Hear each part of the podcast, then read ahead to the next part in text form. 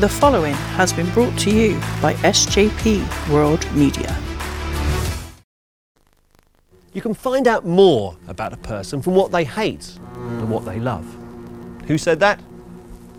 Me just now. Under here, the very object that makes Michael Parkinson's blood boil. And under here, Nick Hancock's surprising hatred. And under here, and under here.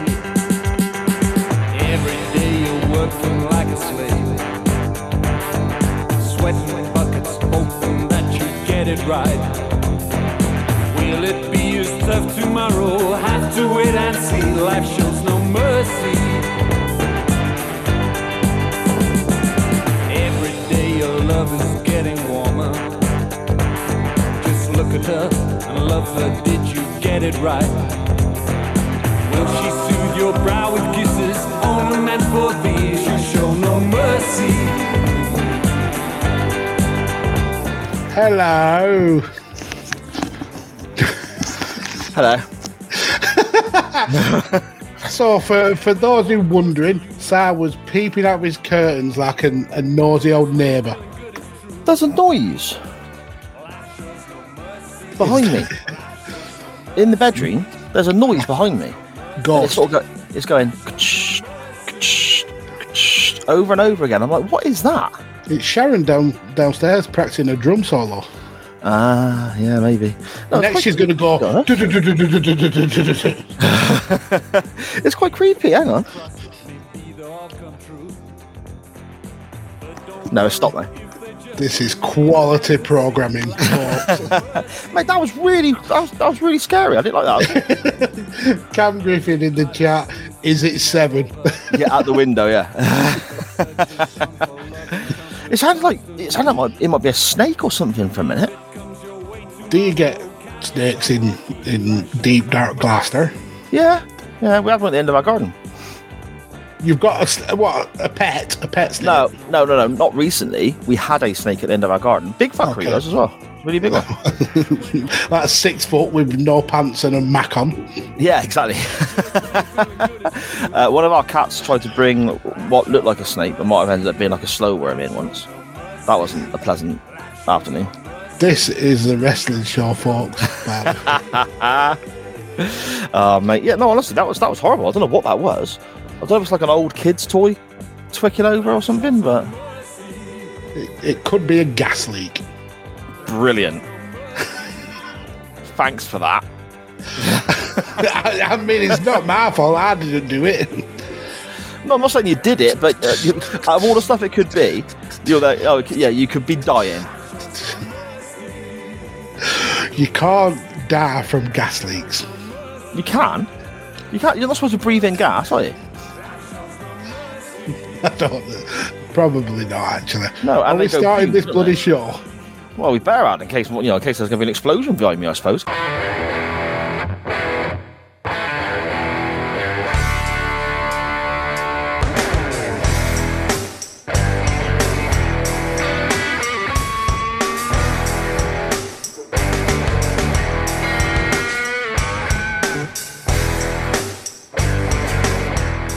Afternoon, good evening, good morning, wherever and whenever you may be listening or watching from. This is Chain Wrestling Live with Mags and Sai. I am Sai, and with me, as always, is the No Way Out to my Lager Light, the Cactus Jack to my Butt Crack. I need a new belt. A podcast select is as sharp as Mick Foley's barbed wire, made of rubber and pretty dim, to be honest. The Podfather himself, Lord Mags. How are we doing, sir? Um, I was doing well until I saw your actual crack while she was leaning out the window, like nosing on the neighbours. I didn't lean out the window. I was just trying to see what see what it was because it sounded like it was coming not from this side of the curtains. You know? You may have a snake has gotten into your your boots. There, there's there's a snake in me boots. Oh, sorry, there is a snake in me boots. Uh, who have we got in the chat, Magsy? Let's have a quick scan through before we get on today, shall we? Because we're looking at the- two two wrestling matches tonight because you can't stick to the fucking rules. Well, I mean, we don't put much time into the wrestling anyway. Unless Steve was here, then we've got to like separate a full day afterwards. But uh, we've got think we usual rep rates. I don't think we finished last week's show yet. It was that long. I mean, tell them what you told me. That it had to get split over two episodes on the on the audio because Steve O just won't shut the fuck up, basically. Love you, Steve Yeah, I, I, I, did the usual, edited it. It took me an extra day to get round to finishing the editing and so on. it was, you know, it was over well over three hours, wasn't it? Three hours, forty minutes, something like last week's show. So Mm-hmm. It was like an that. AW pay per view. It was, mate. It was just better in content. And uh, I try, I tried to upload it to the, podcast carrier that the network uses, and it basically said, "Nah, no chance, fat man. This is far too large. We're gonna, you know." So I had to, I had to take it back down and re-edit it again into two separate parts for the for the site to host it. It was that long a show. So if you're listening on the audio, bonus double length episode for you. There you go, mate. There you We'll go. try and keep it down to about three hours for today, though. oh, mate, don't. I'm tired already. anyway, you, you asked me who was in the chat, and I, I went on a, a Steve O style tangent. Anyway, Mags continues. Um, we've got Connor in the chat saying, Hello, uh, you good looking gents. I'll be in and out of the chat today. He's sick with the flu. Oh, um, hope you hope you get better soon. And Si's just been telling me about your uh, upcoming appearance on the, the Doctor Who pod. So I'll be, uh, everyone needs to listen out for that uh, for an American view on Doctor Who. Um, Shazza, uh, it's Monday night. You know what that means. And Dan Griffin, a man after, I mean, I give that guy some grief, but he's a man after my own heart. Noticed the 69 straight away and did the same thing. So, for for a bit of context, uh, I'm the I'm the one of the the the pair of us who sets up the Streamyard page, and when I was uh, coming up with the title and it said episode 69, I did the schoolboy giggle like 69 more. Oh, you can be as rude as you like with me. And that's where we got today's title from me childishly laughing at 42 years of age at the number 69. So, yes, I'm a child. Uh, Cam in the chat as well. Good evening to you, sir. Charlie, hello, how are you?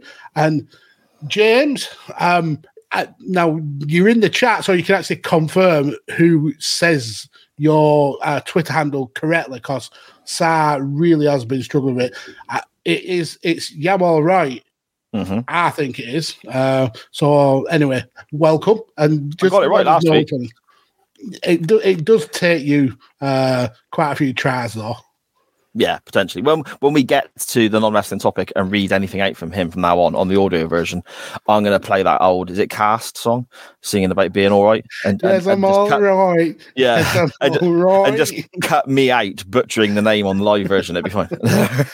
Uh, we've got King's Pigs Bladders in in the chat as well, uh, and the uh, they're saying it depends on who's releasing their gas, whether it's toxic or not. I mean, is is Sharon a heavy gas releaser?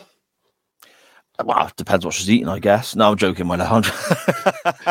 Funnily enough, her comments next it says long, so maybe she's just describing her gas release. maybe, maybe. Maybe. Let us know, Shah. Let us know in the chat. Connor outing me there, saying I'm a, a child at heart. I, I take offence to that, Connor. I'm, I'm not, not just a child at heart. I'm a child in everything apart from age. Um, Scottish Danny in the chat as well. Hello, sir. Um, Mortar is in. Evening from Darlington. Oh, I'm so sorry for you. Um, being in Darlington, Jesus wept. What have you done wrong? Have you fell out with the missus? Uh, How far's he got to move if they have an argument? and Darlo Morte, are you feeling all right from camp? So yeah, we've, we've got a lot of the usual suspects in, and uh, we massively appreciate you joining us again. Uh, hopefully, we can get you all to bed at a reasonable hour this week. I see. I, I say that, and, we joke about it and so on. I loved having Steve on the last two weeks. Yeah, it's yeah. been absolutely fantastic, and the fact that we went so long didn't bother me at all because it was so interesting. It's such a great conversation. I loved it. Yeah, I mean, I'm, I'm I am jesting. Steve O is a staple of the CWF. He's uh, an absolute star. And to have him on, I could have talked with the guy for ten hours, and it was just so much fun. Uh, and I massively appreciate him.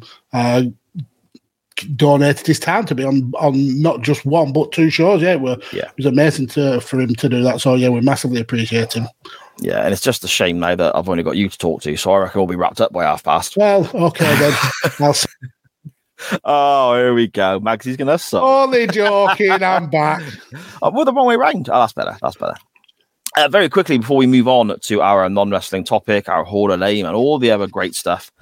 Uh, my missus has just messaged me, my good lady Sharon, the the, the, the number one lady of the CWF, um, to say that I've still been a freaking loser and not updated her status on this channel and so on. Because she's normally in charge of the chat and does the moderating and when we get people advertising pornography and other such nonsense she used to deal with it.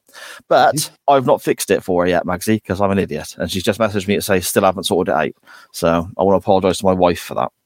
Shock, shock, horror. Uh, we just got uh, another um, uh, comment in the chat from your your Anya saying exciting news. She has an interview for her hairdressing apprenticeship on Wednesday. So uh, Awesome. congratulations on that. Yeah. Uh, oh good luck hope it goes well yeah, fingers crossed for you. Um, I've also got a little bit of uh, second-hand news as well. Um, okay So, um, people who listen to Five Rounds will know uh, I used to do that show with my son Carlos, and he's uh, he's a practitioner in the MMA, um, and he's just been selected for the Great British team for the International Jiu-Jitsu Federation uh, tournament. So at the beginning of December, uh, he's going to a tournament in Greece. Um, oh why it, and it's at the Acropolis, you know, from like history and stuff. from Seven- history and stuff Uh, 75,000 seater stadium, uh, and he'll be in a in a in a tournament for to hopefully bring back some gold um, for for for GB. He's the only uh, he's the only person from the north of England to be picked as well. why Yeah. Oh well, congratulations to, to Carlos and congratulations to you as well, Maxie. You know that's that's fantastic news, isn't it? Well done. I had barely anything to do with it. I mean, to be fair, um, he does all the hard work. I just get all the glory. Fair enough, mate. Fair enough. Bask in that glory. Southwick's Acropolis is served with bitter and hummus. They don't get hummus down Gloucester. it's funny. Dan Griffin is the one in. The, what do you mean you don't get hummus in Gloucester? You prick. Of course you do. You'd think that hummus would be like encroaching on the cheese market.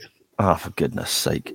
Uh, it's funny that it's Dan Griffin mentioning that about Acropolis and so on there, because when you first said the name Acropolis, my mind went to a 1970s Doctor Who story. and I was like, is that what he's on about? No, that can't be right. Wow. Just it's on the brain for you all the time, and it's just podcasts on the brain. Mate, I, I, I, I recorded earlier on. I recorded two yesterday. I watched some Doctor Who back today with Charlie. It's it's great actually because we're recording this week, Dan and I, uh, an episode of the Doctor Who pod, and we're a new Who episode. And I'm watching New Who back from the beginning with Charlie. And it just so happens that the episode that we've picked, we had a random draft, and then you know I, I picked a story again at random for this one. Dan's not happy because he said it's shite, but we'll find out when we review it. But um, it, completely again random draft and so on it just so happened to coincide with where me and charlie have got to now weeks later with our watch along so i got to watch it this afternoon with charlie it was that, that the way it worked out was spot on mate Okay, good. yeah dan griffin in the chat there saying it's fucking awful but we will find out we will, well, I'm we watching one of the worst episodes of Doctor. I'm watching it right now. He said, "Not not watching us. He's watching the shitty Doctor Who." Mm, yeah. So that's going to be a fun episode. So listen out for that, folks, in the near future. Yes, in a couple of weeks' time, it's going to. Well, either way, it'll be funny. I, I didn't think it was that bad, but we'll get into it on Doctor Who podcast. So there we go. Um, Dan Griffin again. I think it's nearly child abuse making Charlie watch that crap. I asked her opinions. I've actually got notes of Charlie's opinions. She's still not brave enough to come on the show and, and speak herself, which is a shame. I'd love her to come on and. and So pass what a you should comments. do is slyly record her. You know, she's in the chat, yes? Yeah, I mean, don't listen to that bit, Charlie. you knobhead. if I slightly recorded her and then put it on a podcast, and in any way, shape, or form she somehow found out that had happened, honestly, uh, my name would be dirt. I'd never ever stand an opportunity of talking with her about Doctor Who again. I'd love to. I'd love to sit her down just just five minutes to sit down and have her thoughts and stuff. But Ah, there we go. Okay. Ah, well, Sharon- she's not, so I got away with it. There you go. Everyone, shh, don't tell her in the chat. shh. Right, Magsy, should we chuck away some crap in the Hall of Lane, mate, and get rid of some awful, awful wrestling before we get rid of some awful, awful non wrestling things later? Let's do it. I've got to find the video now. Oh, there it is. Eh?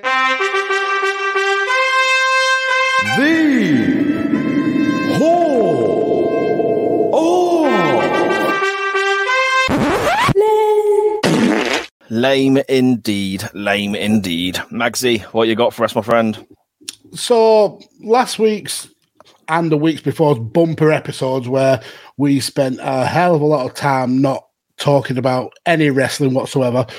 Kind of, um, it made me think of a um, a post or uh, a group of posts that uh, our friends at uh, PW Musings, Pro Wrestling Musings, uh, used to put up quite regularly, where they would they would break down the amount of wrestling uh, we got uh, on each TV show. So how many Okay. minutes we got on, on Raw, how many minutes per hour we got on um, Dynamite, just for for comparisons.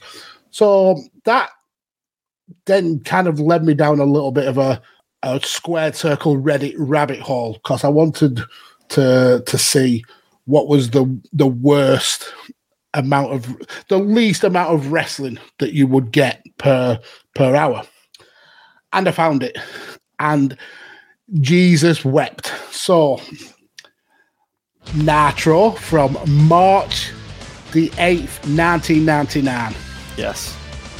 Now, bear in mind uh, that this was uh, around WrestleMania season, so uh, on the on the the other side, they were building up to uh, the Rock versus Austin. What was So- that? 1999? That 15? Is that right? Wres- yeah, uh, Yes, WrestleMania okay. 15. So they were building up to two of the biggest stars uh, clashing together at uh, WrestleMania. Uh, so had to put something on to kind of counteract that. They were also re- leading into, I think it was Uncensored. Uh, this was like the go home show for Uncensored. Um, so the first hour of Nitro always kind of went unopposed because Nitro was three hours, Raw was two hours. So let's just look through that first unopposed hour of, of Monday Nitro. Um, so um, they open with a little bit of a vignette of a, a cage that is being built for the the main event of uh, the match on Sunday, which uh, for the uncensored pay per view, which I think was Ric Flair versus Hogan. Well, I know it was that because it mentions it multiple times. Uh, and then we're thrown to a highlight of uh, Thunder, a Thunder clip where uh, Arn Anderson and Ric Flair are having a sit down chat in the locker room about uh, Ric Flair's issues with David Flair, who had just essentially turned on his dad, uh, joined the NWO Wolfpack, he was having relations with Tori Wilson. Um, Arn Anderson was basically saying, Ric Flair, you're a bad dad.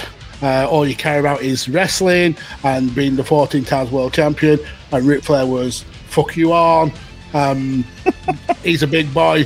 He's, he's, he's milked me for long enough. If he wants to go off with that Jezebel, then he, he, he makes his own decisions. That goes on for like about 10 minutes. So that's a highlight. Then we get a clip of the Nitro girls. Uh, they're in Rhode Island for some sort of uh, party. I think it's uh, advertising a spring break coming up. Uh, then we go to another party in uh, Rhode Island, which is at a university. Uh, there's some dude there, I don't know who he's called, called Richie something. I've never seen him before. And they're talking about uh, a guy who's won a trip to this spring break. That goes on for a good five minutes. We then uh, um, we get um, a backstage kind of interview with uh, a natural girl called AC Jazz, and we see how she lives her life outside the wrestling bubble. Five Sounds minutes. like yeah, so this is all kind of like building into like vignettes, and you're thinking the wrestling's going to start soon. Then we get a, a paid um, announcement from the NWO. and it's on about Hulk Hogan, and he's talking about how everybody hates him, and he's only uh, in wrestling for the money and for the for the stroke. He then talks about uh, David Flair uh, joining the NWO, and then he kind of turns the table, saying people might hate him, but they should hate Ric Flair because he turned on his family and is only obsessed with uh, the power of being a world champion and uh, of being president of WCW. Um, that again is another long-winded Hogan promo. Again, around about five minutes. So we're about 20 minutes in so far. Uh, no wrestling whatsoever. We then go back to the party, this uh, Nitro party, uh, where Conan's there. Um, and we get a Conan rap video, which is uh, fun for all the kids. Then we get another NWO uh, announcement. Uh, this is where we see Hogan and Nash uh, having a little chat. They're talking about Ric Flair and David Flair. Um, they uh, start slagging uh, Ric Flair off for stealing the Nature Boy gimmick from Buddy Landel, stuff like that, for five or so minutes. And then we start to get to some wrestling. Oh, no, we don't. We get a promo for Lex Luger and how strong and powerful he is.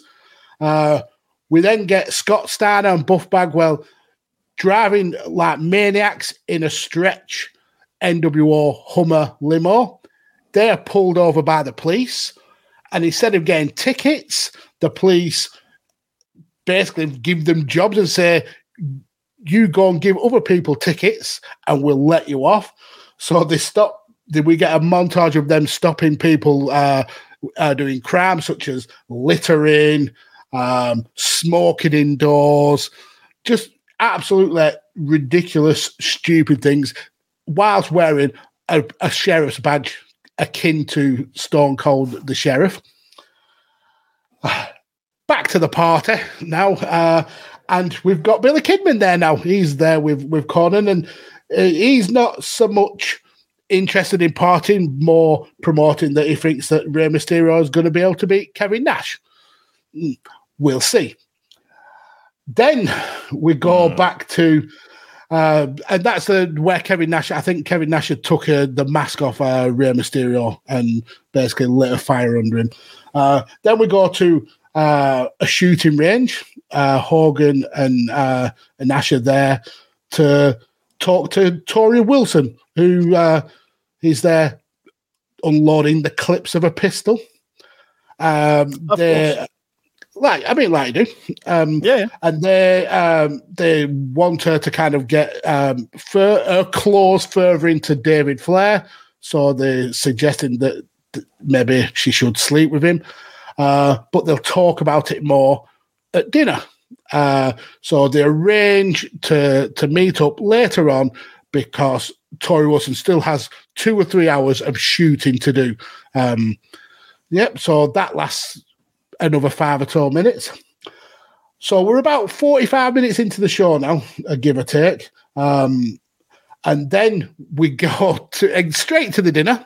Um, so all that time has passed. Uh, we see uh, Tori Wilson, um, Kevin Nash, and Hulk Hogan still discussing how they're going to destroy Ric Flair, still how they're going to uh, use um, David Flair. And they introduce this girl called Denise, uh, who her last name is Denise Robinson. So we get lots of kind of the graduate jokes, live hardy ha ha. Are you trying to seduce me, Mrs. Robinson? Apparently, she's going to sleep with uh, with David Flair because they'll they've offered her twenty grand to do so. Um, and that's when we finally get the intro music for Nitro, the the intro video, and you think, here we go, here comes the wrestling. We're on it now. And then we go to Mean Gene Auckland in the middle of the ring, calling out uh, Goldberg for an interview segment. Jesus Christ. Out comes Gold, uh, not Goldberg, David Flair and Tori Wilson. So we're still an hour and 10 minutes into this show, and it's still all about Ric Flair, Hulk Hogan, David Flair, and Tori Wilson. Um, he um, starts to to say to um, Goldberg, he's not uh, to to Gene, he's not leaving this ring, he's not leaving the arena until he can face his dad man to man.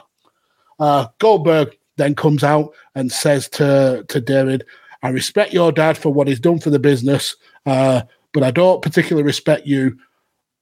But I won't beat you up because of who your dad is. But you need to start learning to respect this business, respect your your your dad, and respect me because this is my interview time, not yours." So David Flair does the only sensible thing that uh, a 19 year old kid could do. He starts poking Goldberg in the chest. Oh, this is going to end well. Yeah, so Goldberg grabs him by the throat and threatens to strangle him. Ric Flair, in the meantime, has arrived at the arena in his limo, sees it on the on a, a screen uh, backstage, sprints down to the the ring, and attacks Goldberg. Uh, gives him a chop. Goldberg absolutely no sells it. Doesn't attack Flair back though because of the respect that he's got for him. Oh, of Um, course.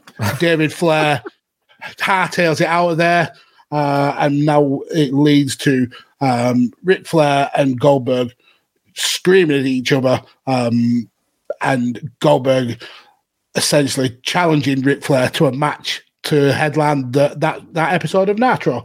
Um, so about um, an hour fifteen into it now, and we finally get our first match of the show, and it's Raven versus Hack, aka Sandman Sandman, yeah.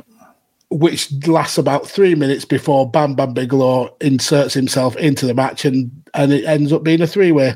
So to this week's entrance for me is the uh, the March nine, uh, March eighth, nineteen ninety nine episode of Nitro, where in the first hour of wrestling we got no wrestling. Jeez, man. I remember that as well. Uh, It is so, so bad. And people wonder, you know, again, it's so easy to turn around and go, Kevin Nash killed WCW. Yes, he played a big part. It's easier to turn around and say, oh, the Time Warner AOL merger killed the. There's lots of different things that factored into WCW dying. Shit like this plays a part as well.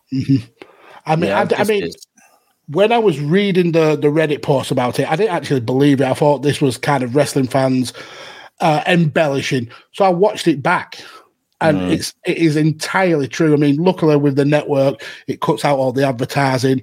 Um, but Jesus wept. It was a slog to get through. Yeah, one hundred percent.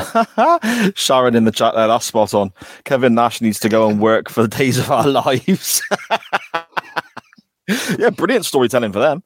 You know, But then look at that, we get shit. We get shit as well. Learn the blueprint for chain wrestling, not having wrestling in the first hour. Rude. inspired Absolutely by rude. Big Daddy Cool, mate. That's that's way I'm going to put that spin on that. I'm going to put a spin on that.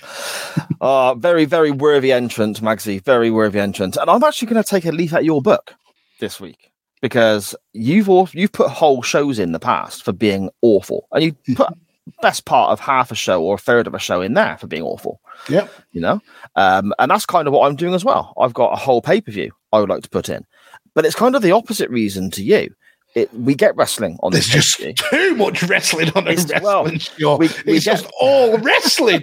the cheeky. Oh, how dare they? we get wrestling on this wrestling show but sadly it's shite mm. so we don't really want that wrestling but there we go and scottish danny in the chat i bet this is probably going to be right in his wheelhouse as well he'll know a, a bit about this i imagine i'd like to go back to december the 3rd 2006 now does that date ring a bell with anybody without googling it without looking it up okay it December to dismember. it 100% is december to dismember Oh, I got a horrid shiver. I was looking initially at a couple of different things. I, I wanted to look at terrible uh, titles, as in not the design of the belt, but actually wrestling championships that were just a waste of time. I thought they, that could be quite an interesting entry. And the more I looked at different options for this week's Hall of Lane, the more this show kept popping up for various reasons. And I was like, well, it keeps raising itself to me, so let's have a look, shall we? You know? So I'll run through the card for you. Uh, the incredibly unlucky 4,800 people who guested the Augusta, Georgia sh- uh, arena. That's sorry, the James Brown Arena in Augusta, Georgia on that fateful December evening in 2006 were first of all treated to a dark match where Stevie Richards defeated Rene Dupree, main event anywhere in the world, obviously. Uh, the show opened and didn't actually get off to too bad a start because the show opened with the hardest defeating the team of Mercury and Nitro with Melina, so Eminem. That went 20 odd minutes, and that's not too bad. It's okay because you know, all four of those guys have got a bit about them. Yep. This was followed up by a oh dear, Balls Mahoney in a Strikers rules match against Matt Striker for over seven minutes of your time there. So you know a productive few moments had by all. We had a tag team match after this with Elijah Burke and Sylvester Terkay defeating at the FBI Tony Mamaluke and Little Guido. They, you know, the FBI and ECW, the original ECW, they could they, they were okay. They could do, they could go, but this was only given six minutes because apparently a Strikers rules match featuring Matt Striker is far more important. Uh, this is followed up by Daivari, who has the great Khali at ringside because why the hell not? And he defeats Tommy Dreamer in a match again that goes just over seven minutes. Now that just screams velocity or Sunday night heat, doesn't it? Not pay per view, not paying 25 quid or whatever it may well be to watch. We then get another match that goes nearly eight minutes, and that is the tag team contest of Ariel and Kevin Thorn, who went on to be Mordecai, mm-hmm. already entered into the Hall of Lame. And they defeated the incredibly high talented combination of Mike Knox and Kelly Kelly. What a match that must have been. 47 stars by Mr. Meltzer, no doubt. that was when Kelly Kelly was in a. Uh, she was a, a naturist, weren't she? she to be- Exhibitionist. exhibitionist. She wanted That's to it. be naked all the time. yeah, good luck to her. Um, also, Kelly Kelly's real name is Barbie. Mhm. So if it's her real name, why couldn't they just use that? That's a better name than Kelly Kelly, surely. Because surely Barbie is already trademarked. Yeah, but I think it's spelled. Yeah, but I think it's spelled different, and it's actually her biologically given name, not biologically given name. biological. Yeah. she came out of it written down the side of her face. Look at that Yeah, like, birthmark. like, it says, that, like Holiday Rock, it's just right through her. "Oh, did you know that? You got to slice her open to see that, surely." she falls over as a kid in the playground, grazes her forehead, and there's just an image of a pink doll or something. You know, that could uh, explain it, maybe. It could. But that takes us to our main event of the evening. We have an elimination chamber match, an extreme elimination chamber match, Magsy, because all the other ones with the metal and uh, the grid work and the glass, they weren't extreme enough. No. And we have some some pretty good talent here, to be fair. Bobby Lashley on his day c- can can work. The Big Show at certain points in his career, not here, don't get me wrong, but at certain points in his career, has put put on some half decent matches. Rob Van Dam, of course, is always you know great to watch. Uh, but we also have Hardcore Holly and Test. You know those real sort of stand up, uh, you know, the pillars, the pillars of the proper ECW from back in the day. You know, Test and Hardcore Holly. Bobby Lashley goes on to win the ECW World Title in just shy of 25 minutes in probably the most boring elimination chamber match I've ever seen in my life. Uh, this was the last pay per view WWE promoted under their rebooted ECW efforts.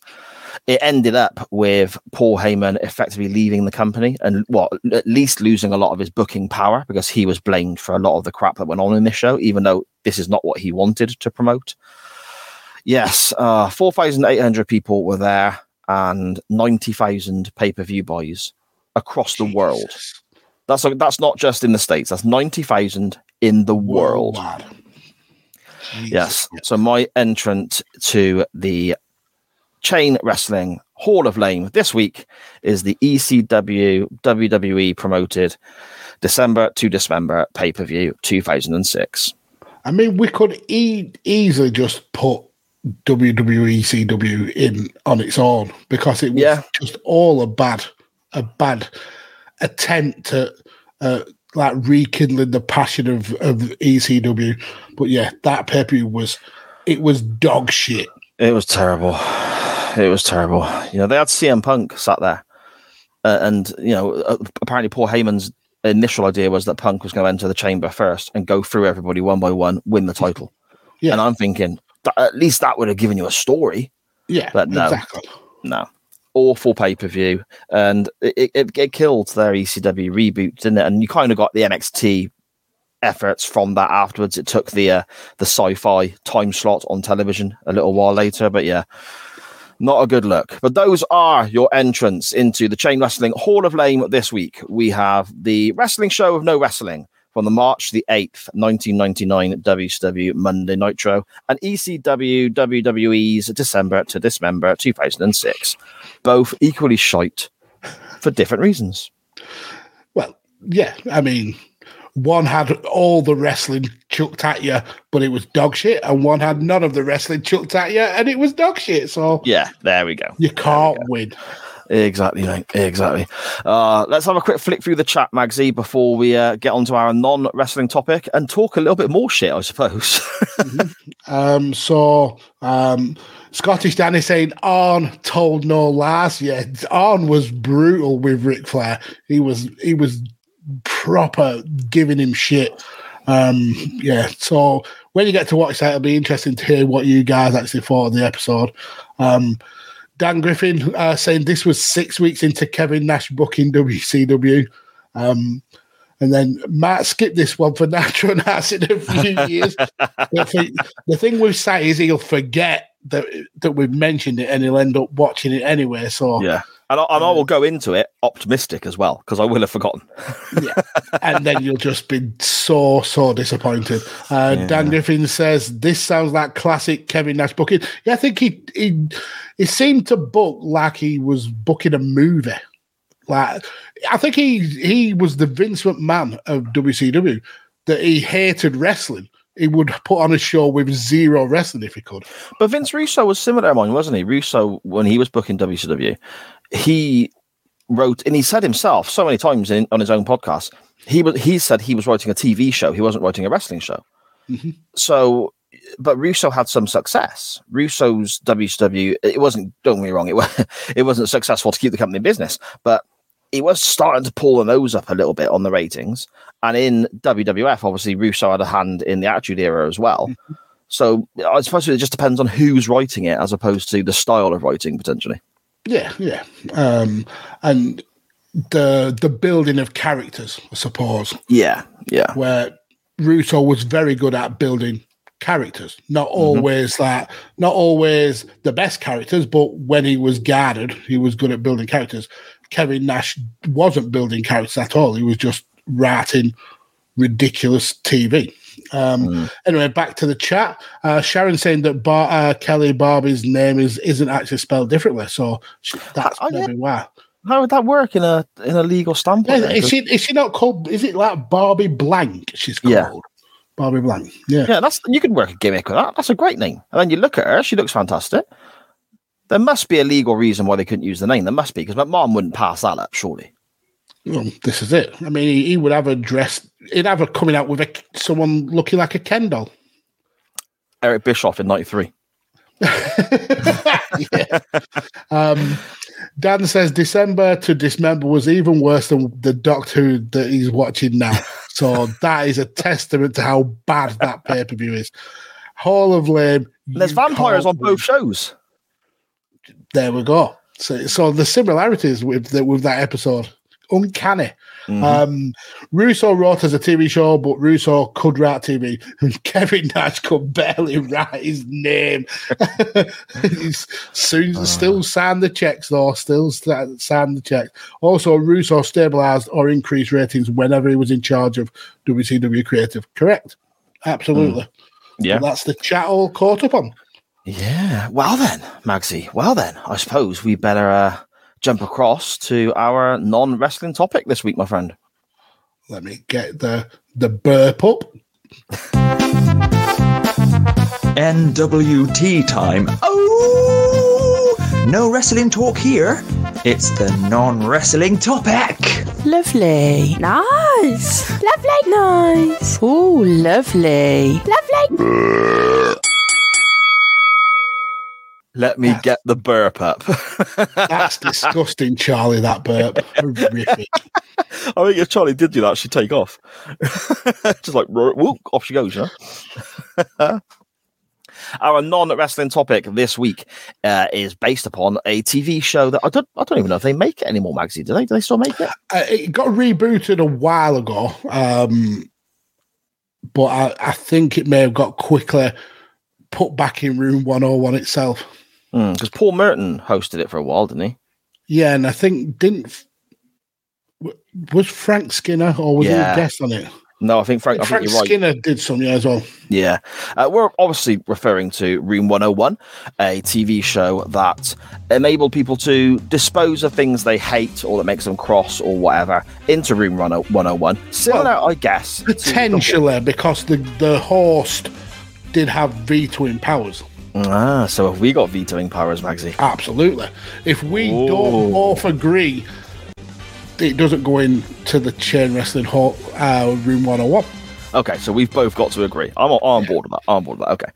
Uh, So yeah. Dan, just just warning Dan, mushrooms probably is not going to go in. You know. yeah, fair shot, mate. Fair shot. uh, and it also ties in with the fact that this is our 101 episodes now, isn't Yeah. it? You know, episode I mean- 101. I'm glad you went with the fact that it's the the hundred and first episode and not the 69th live episode because I don't know how it go with the censors. Uh, I was talking about 69s. Naughty, naughty. Yeah, me. Um, we're so freaking immature. Uh, but yeah, that's the gist of what we're doing. It's kind of like uh, Hall of Lame, but for non wrestling topics, I guess, Magsy, in a way. Mhm. Okay, I will run through what we get in in the order it arrived into us, as always. I can see you mocking me in that little tiny corner. I mean, it would just be easy for you to just have your phone and Mm-hmm. the page up, and then you could go through it in the order that it displays on the screen. But Yeah, but I did that before and I've missed a couple, and you were like, oh, you've missed that one, and you missed that one. that is So now I true. So, so you now I win. screenshot it. So now it's it's a non wrestling topic. You can't win. Yeah, there you go. There you go. We start with Dan Griffin at Dan Griffin at 21 on Twitter. Uh, he says, well, I'm, he probably wants to throw in uh, Vampires of Venice, the Doctor Who episode he's currently w- watching, but uh, I would veto that straight away, um, just to be a dick. Dan Griffin says, first of all, Magsy's already alluded to it. Mushrooms, disgusting, evil bastards. Magsy? No, I don't agree that they are. They No. they're only disgusting if you prepare them wrong. And I like mushrooms. And also, I I watched a a, a, a documentary with with the wife recently, and mushrooms and and the uh, the fungi uh, category that they're in uh, are so pivotal to the world uh, that the even plants and trees uh, depend on the the infrastructure that, that mushrooms and spores provide. So mushrooms are vital for the for the world. So no, they're not disgusting. They're not evil.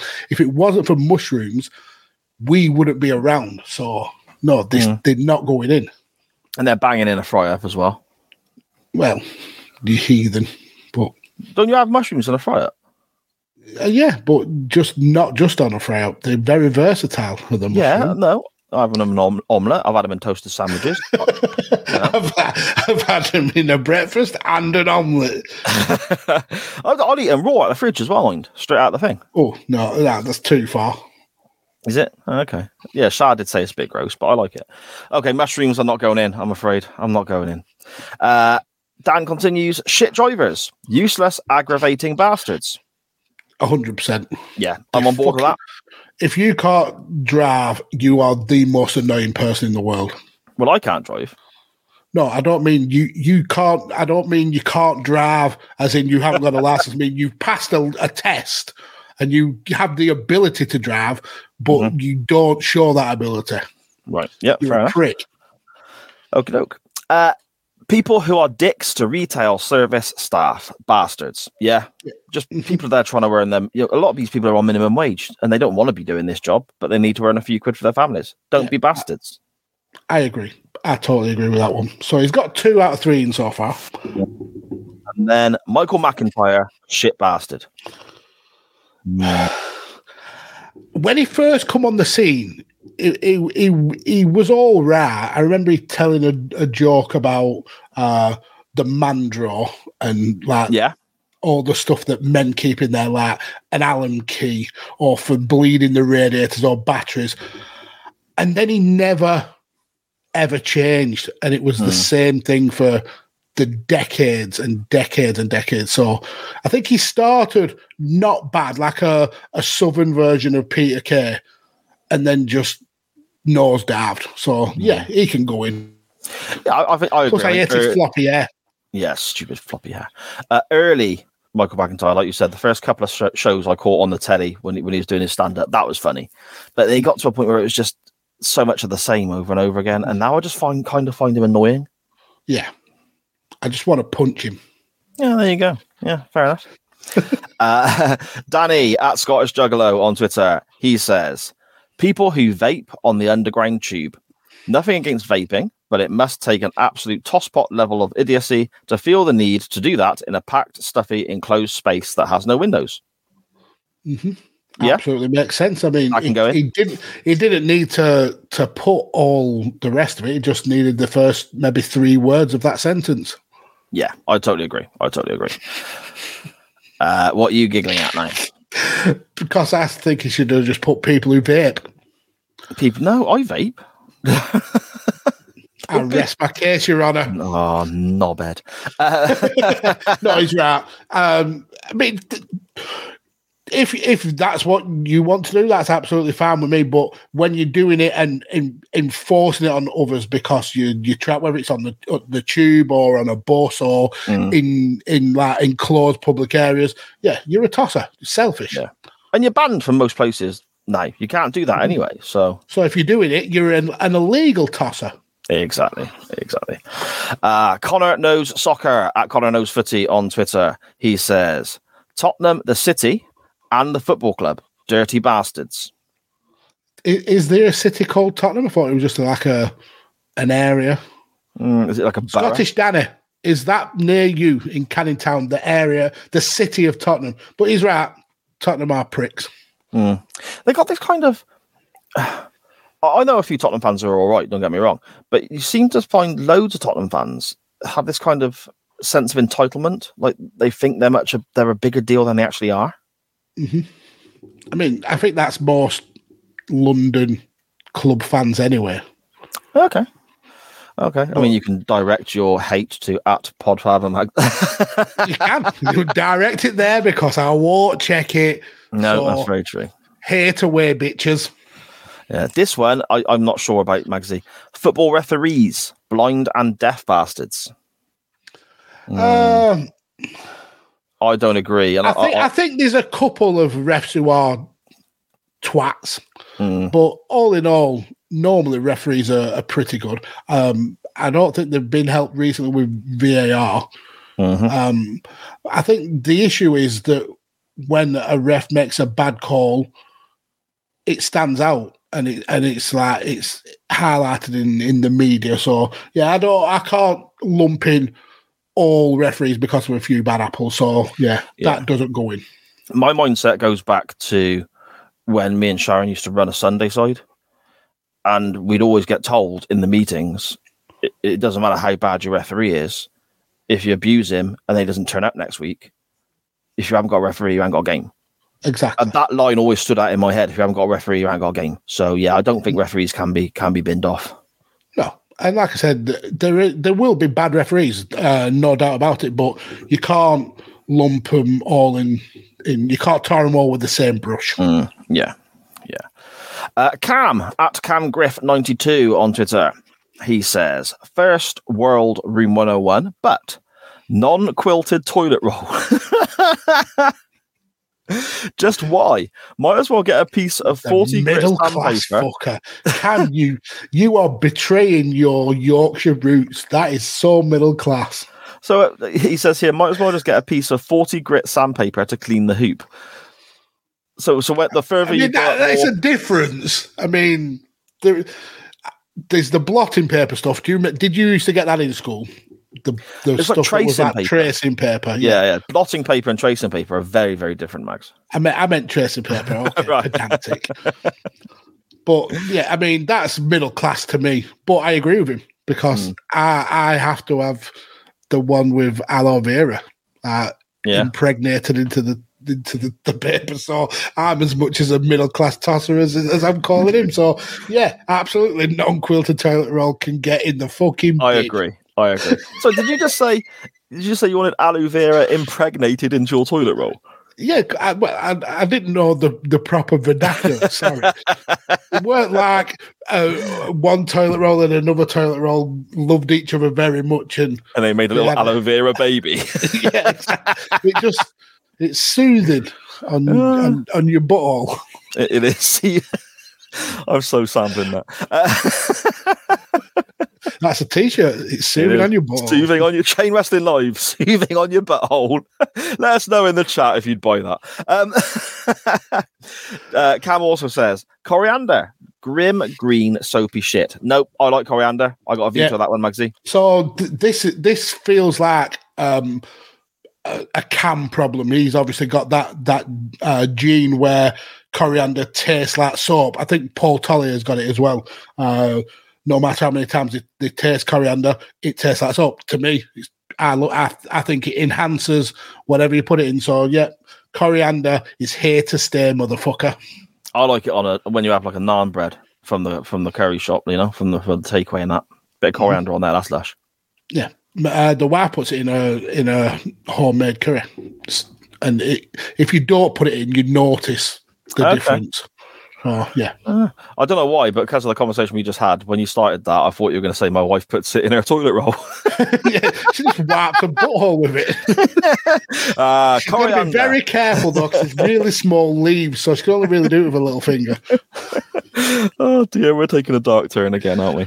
Uh, and Cam also says, "Road rage. Calm down. Life's too short to act macho while sat on your heated seat looking like a beetroot." Yeah, I'm on board with that. Yeah, and um, Dan Griffin says Cam deliberately aimed the road rage one at me. He hates it when I road rage. The issue is, do you sit on your heated seat looking like a beetroot, Dan? That Mm, interesting. that sounds unhealthy, sir. Mm. But yeah, Indeed. road rage, Yeah, wankers. that can go in. That can go in. Yeah, that's got in. Uh, O at Total Stevo on Twitter. Everybody it? It's Stevo. We have here from Stevo. Uh, what three things to put in room 101? Ricky I, I Gervais don't is. think I've got the Steve one. Well, there you go. Let's see. So that shows that my method is better. Yeah, well, I also can't highlight it, but anyway, Sar continues. Side does continue as Stevo continues. Uh, Ricky Gervais's Afterlife. I absolutely detest it. Yes, the story has actually got a nice meaning and sentiment, but its delivery is terrible. I've never seen it, so I've got no real issue with it going in. Well, I liked it. I think Okay. it dragged it dragged out over. It could have been told in one season instead of three. Uh, so no, it's not going in. Okay, doke. That's veto, Stevo, I'm afraid. I enjoyed, I enjoyed it, but it it did drag. But that's not a reason to put it in. Okie doke. Uh, any fitness YouTuber clickbait hungry, desperate souls that'll do anything for views. Yeah, I mean, if you got someone on YouTube who's just trying to capitalize on other people to get views and money, and it's to do with fitness, fitness ain't my bag, mate. I mean, clearly it's not mine neither. Uh, I can go in. yeah, it absolutely can because I don't watch it. So yeah, it can piss off. Yeah, fair enough.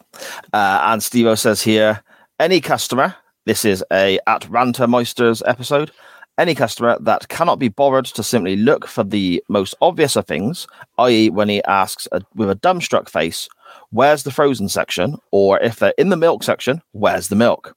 Oh, uh, that, obviously would, Stevo works in retail, yeah. oh, that would annoy. That would Mhm. annoy the Yeah. fuck out of me.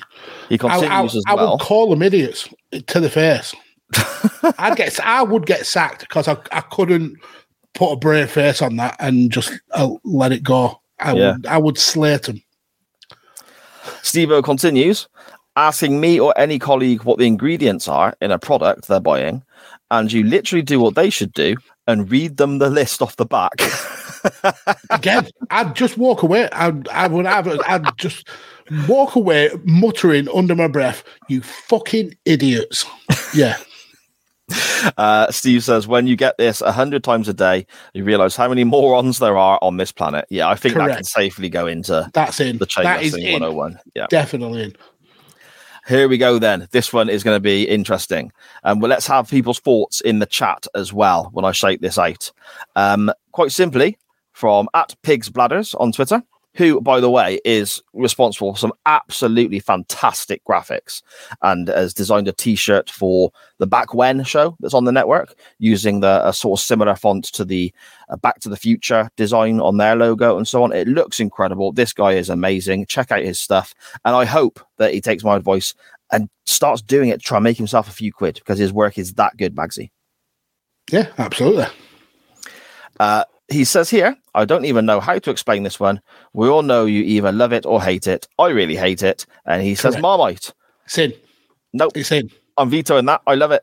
Well, you can get to fuck. Nope. Because it, it's it's grim. It's absolutely grim. Tastes No, I love I it love Marmite. tastes Love it. It's like fantastic. arse. It tastes absolutely like arse. Like coriander arse. Soapy, slimy, mushroomy arse. Uh, let's have it in the chat then, CWF. Love Marmite or hate Marmite? Let's let us know. As simple as that, please. I'm vetoing that though, mate. That can't go in because I love it. Well, if the if the chat say hey, it goes in. Ah, okay. Okay, doke. We've already breaking the rules, and this has only been going for this episode. Yeah. uh, at Joshua Goodwin PW, who today on the NXT Rise and Fall podcast on the SJP World Media Network did a, a sort of ask the king anything. Is the gimmick we ran with today for a special sort of detour from our usual method of reporting NXT? Had some fantastic questions come in, and uh, Joshua's insights into how the wrestling business works, or his experiences at least with inside that that bubble, it's such, it's, it's fantastic conversation for me to have had, and you know the responses were awesome as well. So I implore everyone to go and check it out. It comes out every Monday, and as I said, today's was a Ask the King Anything, and it was it was a fantastic conversation, Maxie. Yeah. But he says here, Heart Radio. There's more than eight songs that exist, so play more than eight songs. On a similar subject, Bad Habits by Ed Sheeran. It was fine till it was the only thing on Heart for three months. While we're on about it, Ed Sheeran. Stop singing about being drunk, broke, and living in a tree. So, Maxie, we'll start with Heart Radio. I don't listen to it. Uh, No. Any radio station that just sticks to the same songs over and over again would annoy the shit out of me. So if if that's what Heart Radio does, then it goes in. Yeah, I'm more than happy for it to go in. Uh, the song Bad Habits by Ed Sheeran. I'm not a massive Ed Sheeran fan. I think he's just um, a poor man's Ron Weasley. He's a he's a, an embarrassment to the ginger community. Is that right? Yeah. Well, it, it can go in for me. I mean, he was he was kind of like Michael McIntyre. It was good when he first come out because it was something different, like when he came out with like A Team and stuff like that. But it's the same bullshit. All all his songs are the same. So yeah, fuck Ed Sheeran. Stop wearing um, plaid as well. You tosser. You've got millions of pounds now. Wear some decent clothes and get your ginger haircut. Are you done? Yeah. Apologies.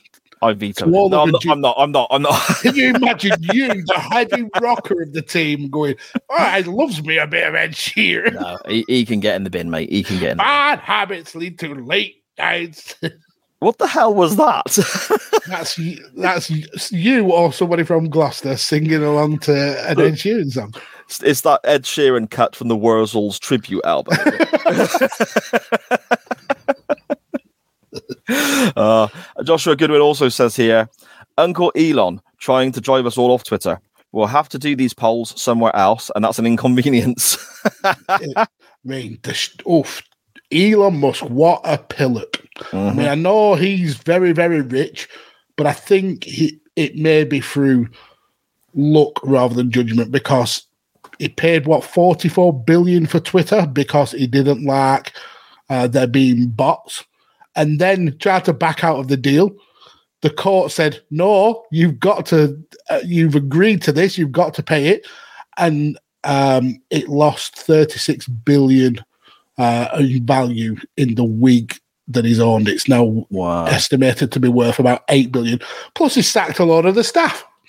Yeah, and now anybody can get verified if as long as you've got eight dollars a month. Oh, that's blue tick for chain wrestling coming in then. Um,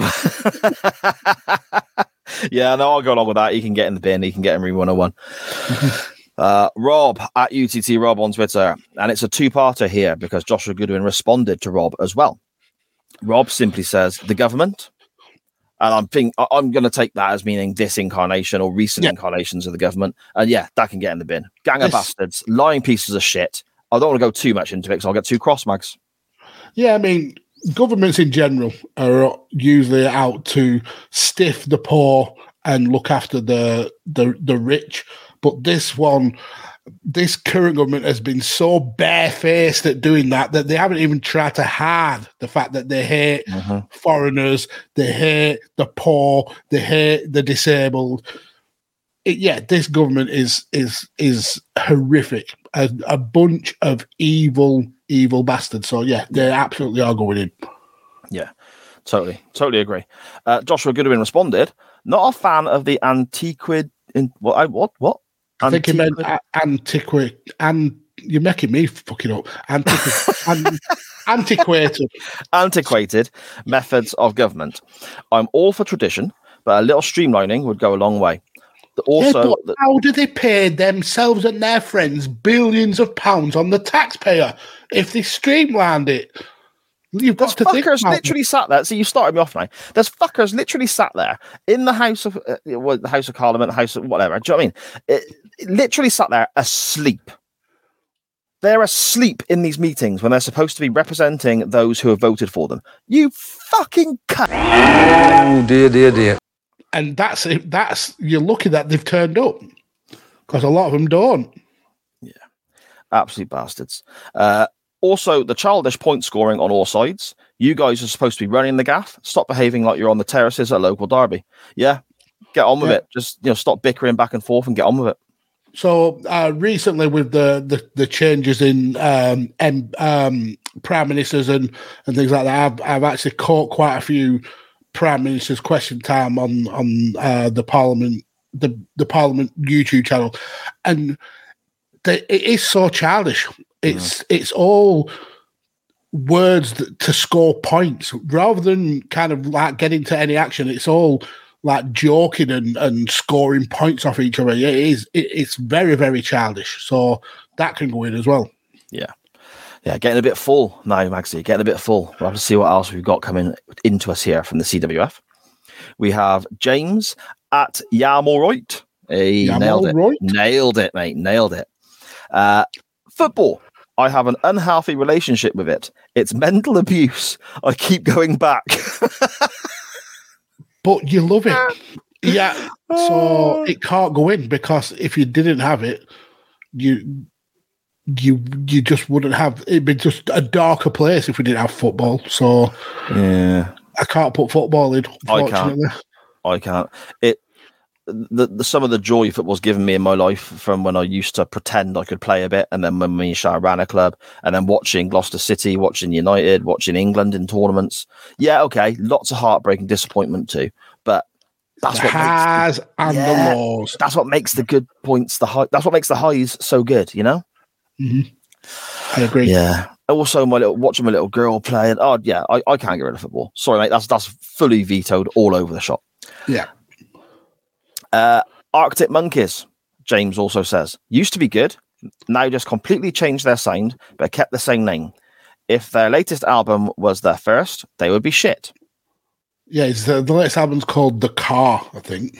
Um, I I liked early Arctic Monkeys. Uh, I've kind of like gone off, uh, gone off on their newer stuff. So kind of like James, but I think music is one of those kind of mediums where you should be allowed to grow, and you should be allowed to uh, change your style because you you shouldn't always be pigeonholed into doing one form of thing. It's it's expression, it's art, isn't it? So, um, whilst I am- I agree with him that their later music is not for me, it's it is shit.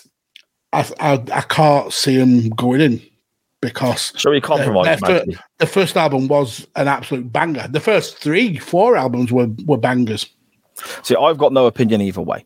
So, shall we compromise and just say later Arctic Monkeys can get in the bin? Yeah. We I'm happy with that. And then finally from James, Star Wars, boring. Now I think he meant to. I think he spelt wars wrong because it it should be spelt T R E K. Now that can go in. Star Right, okay. Trek can go in. Star Wars not so much. The especially the first three because I think they're they're absolute classics. The the extended universe, I'm meh about it, but yeah, I'm not putting Star Wars in. So so No, I- see, I agree. I, I don't. I'm not into it. My lad loves it. You know, he's he's crazy on Star Wars and has been. You know, ever since he was tiny. My kid brother loves it as well. But again, I don't know if it's an age thing, Maxi, because the first three films, yeah, I loved them when I was younger, and I, I could probably rewatch them now and still enjoy them. But all the stuff you get after that, I'm, I don't like. I've tried it. it uh, no, not for me. So again, should we compromise and say all Star Wars apart from the first three can get in the bin? Yeah. the extended Star Wars universe can go in. Mm, there we go. And Star Trek, uh, It can piss off.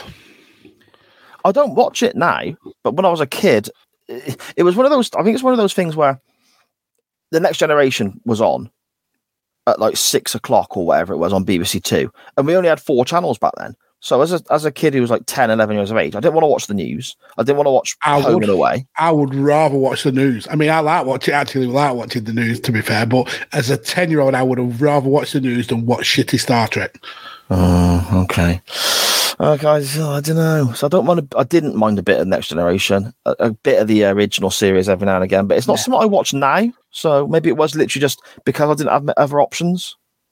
I mean, you're arguing the case. It, it wasn't his pick, so it doesn't matter. It's Fair enough. going- Let's move on. and we have a couple here, Magsy, from Millwall Chris, who DM'd them uh, to the show. Uh, so, are you are you missing out Matt Butler then? So you're not getting a, a go? oh, see, I fucked that up as well, haven't I? Yeah, you did. You'll have to read that out, Magsy. 'cause I can't Apologies, see that. Matt Butler. So Yeah, I am very um, sorry. Matt Butler at Trey Butler says ketchup, no place for it, surpassed by every other condiment and ru- ruins everything it touches. Jesus, he does not like ketchup. It ruins everything, ruins everything it touches. Um, I'm not a massive fan of ketchup, No. but I don't. I also don't. I don't have a a deep rooted hatred to it as as Matt does. Um, but because I don't don't have it, I'm happy for it to go in. So it's on See, you. See, I never, I've never really liked ketchup for as long as I can remember. I was, you know, different stuff I prefer for different meals. But recently, we got an air fryer, Oh, and when I've got you, few you, middle class. Why is everyone becoming middle class on this show all of a well, sudden? When I got a few beers in me, and don't worry, Sharon's already told me off about it. I'm not supposed to do it, and actually, she's now bought me a little tray so I can, you know, d- do it properly without wrecking her air fryer. But Just welded some. You've welded ketchup to the the air fryer. no, no, no, no. you? No, what I've started doing when I'm a bit pissed up is I'll have uh, something potato based, whether that's you know a few croquettes or whatever, and then I'll chuck a few. Croquettes. Who are you? No, Who just- is this person in front That's just me? what they're called. It's not posh. It's one pound from Iceland, you fucker. You know. waffles or chips. That's the Yes, two yes, some- yeah, potato some that. options. right? Or or some hash browns or whatever. But then I'll chuck a few frozen Brussels sprouts in there as well. Wrong, wrong, wrong, wrong. Wrong, wrong, wrong, wrong. You're wrong. You're wrong. What? in the in the air fryer, and it fries them up and makes them really crispy, and they are gorgeous, You animal. right? But then I'd put a bit of ketchup on top of that, and that's banging. No, that's grim. But that's when I'm That is pissed. If I'm if I'm sober, I'm not sure. I've, I've never tried it without the booze in me, so So that's your homework yeah, try that. with some potato croquettes Croquettes. and some Brussels sprouts. I, I don't. I, I, you can't say Brussels sprouts posh, can you? No, you can't. You can't. But yeah, try that. But that's grim. Brussels sprouts in the air No, fryer. air fryer, mate. Everything is so much better in the air fryer. Oh yeah, I agree. I mean, we we've got one, uh, and it's amazing. I was uh, you cook a, a, a chicken in it, and it comes out absolutely amazing. Oh, interesting. But, but Brussels sprouts, but hmm. I would rather. Yeah, I don't I like would rather eat my own shit than eat a Brussels sprout. I don't like sprouts, and I don't really like ketchup. But for Oh, some but, reason, but in the air fryer, it magically changes it, changes it into like a, a trifle. yeah, okay, we'll go with that. Um, anyway, Millwall Chris via. Oh, oh, are, we, are we done with uh, no, Matt? no, we're not. Sorry, Matt. Again, the just the the I sheer can't. it's not in front of disrespect. me. I It's can't literally read it on the little screen, in front of you that there's more than one sentence. Yeah, but I can't read that. It's too small. You don't have to read it. You can see where there's spaces between the three picks that he's put in. All right, all right. Come on then. What So the next one is is putting carpets. Says there's no point in, in them at all. Too high maintenance. Everything stains them, and they all look shit. yeah, but the thing with a carpet is is the they, they feel nice to to bare feet. Wooden floors are cool, but the first step on a wooden floor is always freezing cold. And he is right; they are high maintenance. I've I, I had, uh, had to buy the wife uh, a rug doctor vacuum, which was about four hundred quid um, to to keep the stains out of the carpet. So I, I do concede that point. Um, but no, it can't go in because it just feels good on your on your on your on your tootsies. So Mm. It helps keep the room warm as well, doesn't it? Like when you got the heating on. yeah, exactly. Yeah, I can't bin carpets off, mate. And you can also use carpets to abuse people by Okay. so you you're barefooted or you can uh you can do it like if you've got socks on um you rub your feet as hard as you can on the carpet and then you touch someone with your finger and give them a little static electric shock You sadistic bastard. it's brilliant oh dear. Okay, so what's the last one next? We haven't had one, don't we? it says vegans remove them to offset the carbon footprint of beef remove vegans just eat the vegans Eat the eat the I got no issues with vegans themselves, but I have an issue with the fact that vegans have to tell you they're vegan every 30 seconds. Th- That's true. Now, You know? I've I've been having a lot more vegan meals over the last few months. I've really got actually into like not the philosophy behind veganism because I do like bacon and I do like steaks. Um, I I've not got into the philosophy of veganism. No, there like there is a- there is a philosophy. It's about like uh, harming an animal, harming animals, and eating things that uh, Yeah. have a face and stuff like that. And I, I, I appreciate that, but I don't tell other people how they should live their life. So Mhm. vegans should tell us how to live our life. But I do like some vegan food, so um, I can't put it in because of that. Because without that, I wouldn't have my delicious vegan food. So Okay. I had a vegan quiche the other day, okay. I mean, but it wasn't intentional. it was an accident. I Yeah. accidentally ate a quiche. Well, I was. I went to. I went to Tesco's on my lunch break. Other supermarkets are available, but this one's just the fucking closest. So I went. To, I went to Tesco's on my lunch break at work, and they had like the reduced section, don't they? And it was you know all got to be eaten that day. And it's like, well, for my lunch that day, sound. And they had this little quiche there for a quid. And I thought, well, that'll fill me up. I can eat it during the afternoon as well. Ate it. Thought that was banging. What was that? Looked at it, and it said vegan on there, and I was like, oh, okay. Yeah.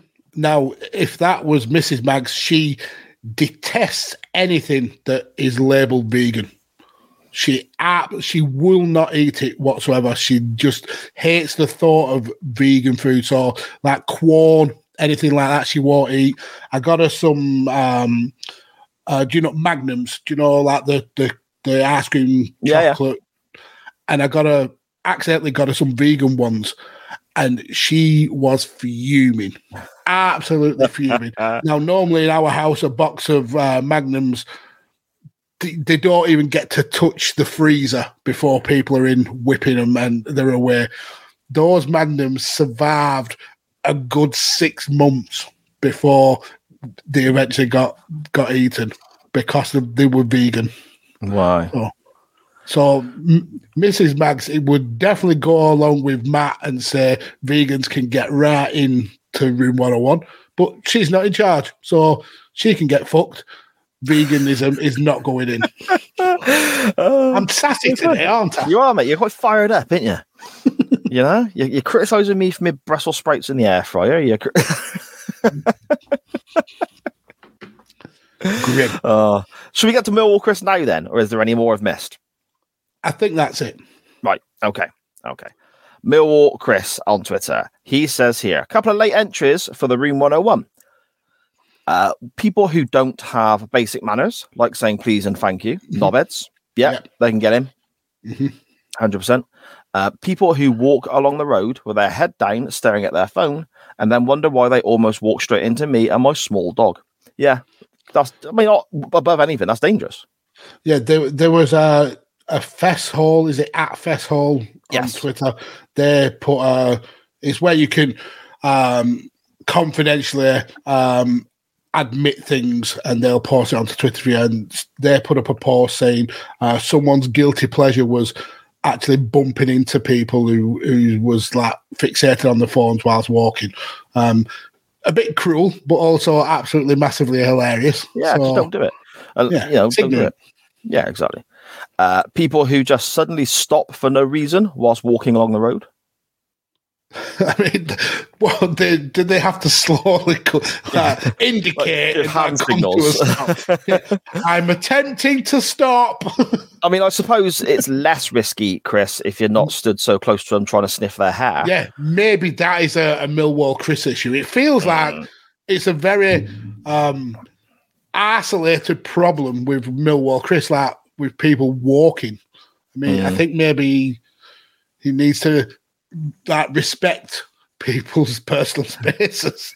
yeah.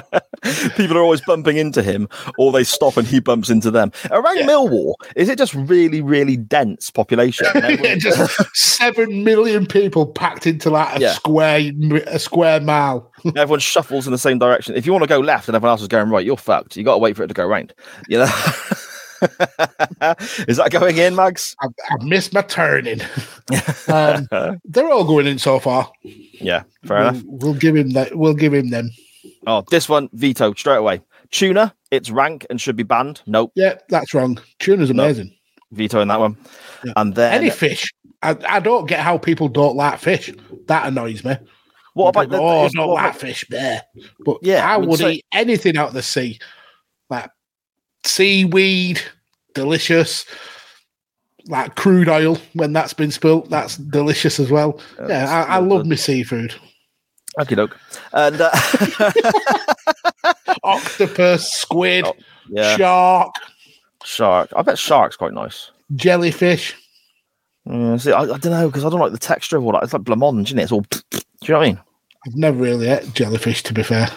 Okay. What, like squid is not like blancmange, though. It's all wobbly and squidgy, isn't it? Oh, Is it not?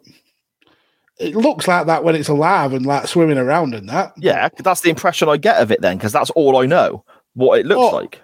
So that's how you would judge food that goes on your plate. So when have you seen a pork chop just rocking round a pigsty? Okay, good point. Uh, Oh, yeah, that's a fair point. And lastly, from Chris, he says, uh, "People who say they don't like music, seriously, what's wrong with these freaks?" Exactly. That that goes along the same same as people who say they don't like fish. What the fuck is wrong with you? I mean, yeah, music is amazing. It it can change your mood. It can change your mindset. It can make you emotional. Yeah, I mean, if you don't like music, then what you mean is you don't like a particular music. That's what I was going to say. There's such a broad scope, isn't there? You know, saying I don't like music is just like well, Mm-hmm. It's impossible not to not like Yeah. some kind of music. maybe they just not discovered what they like. I guess I Exactly. don't know. And finally, Mill Chris says, Morty. How and many? Fitch- How many dues is he having? Well, by the way I've said, by the way I've just said, and finally, that should be a bit of a clue for you. Okay. and finally, Millwall Chris says, Morty and Fitch as well. Well, not Oh, them in. directly, Oh. not them directly, but I now can't say my wife there. without saying it in that stupid voice. My wife. I get abused for that as well. That's unfair. Um, yeah, just chuck them in because they Yeah. they're just a stain on the underpants of our community. Oh, Morty No, is. not. I love them. I love them. Morty's They're- part of a they're both- fantastic show that covers Murder in Mind, though. That's a No. He's carried very well by on that show. He appears Oh, on the show.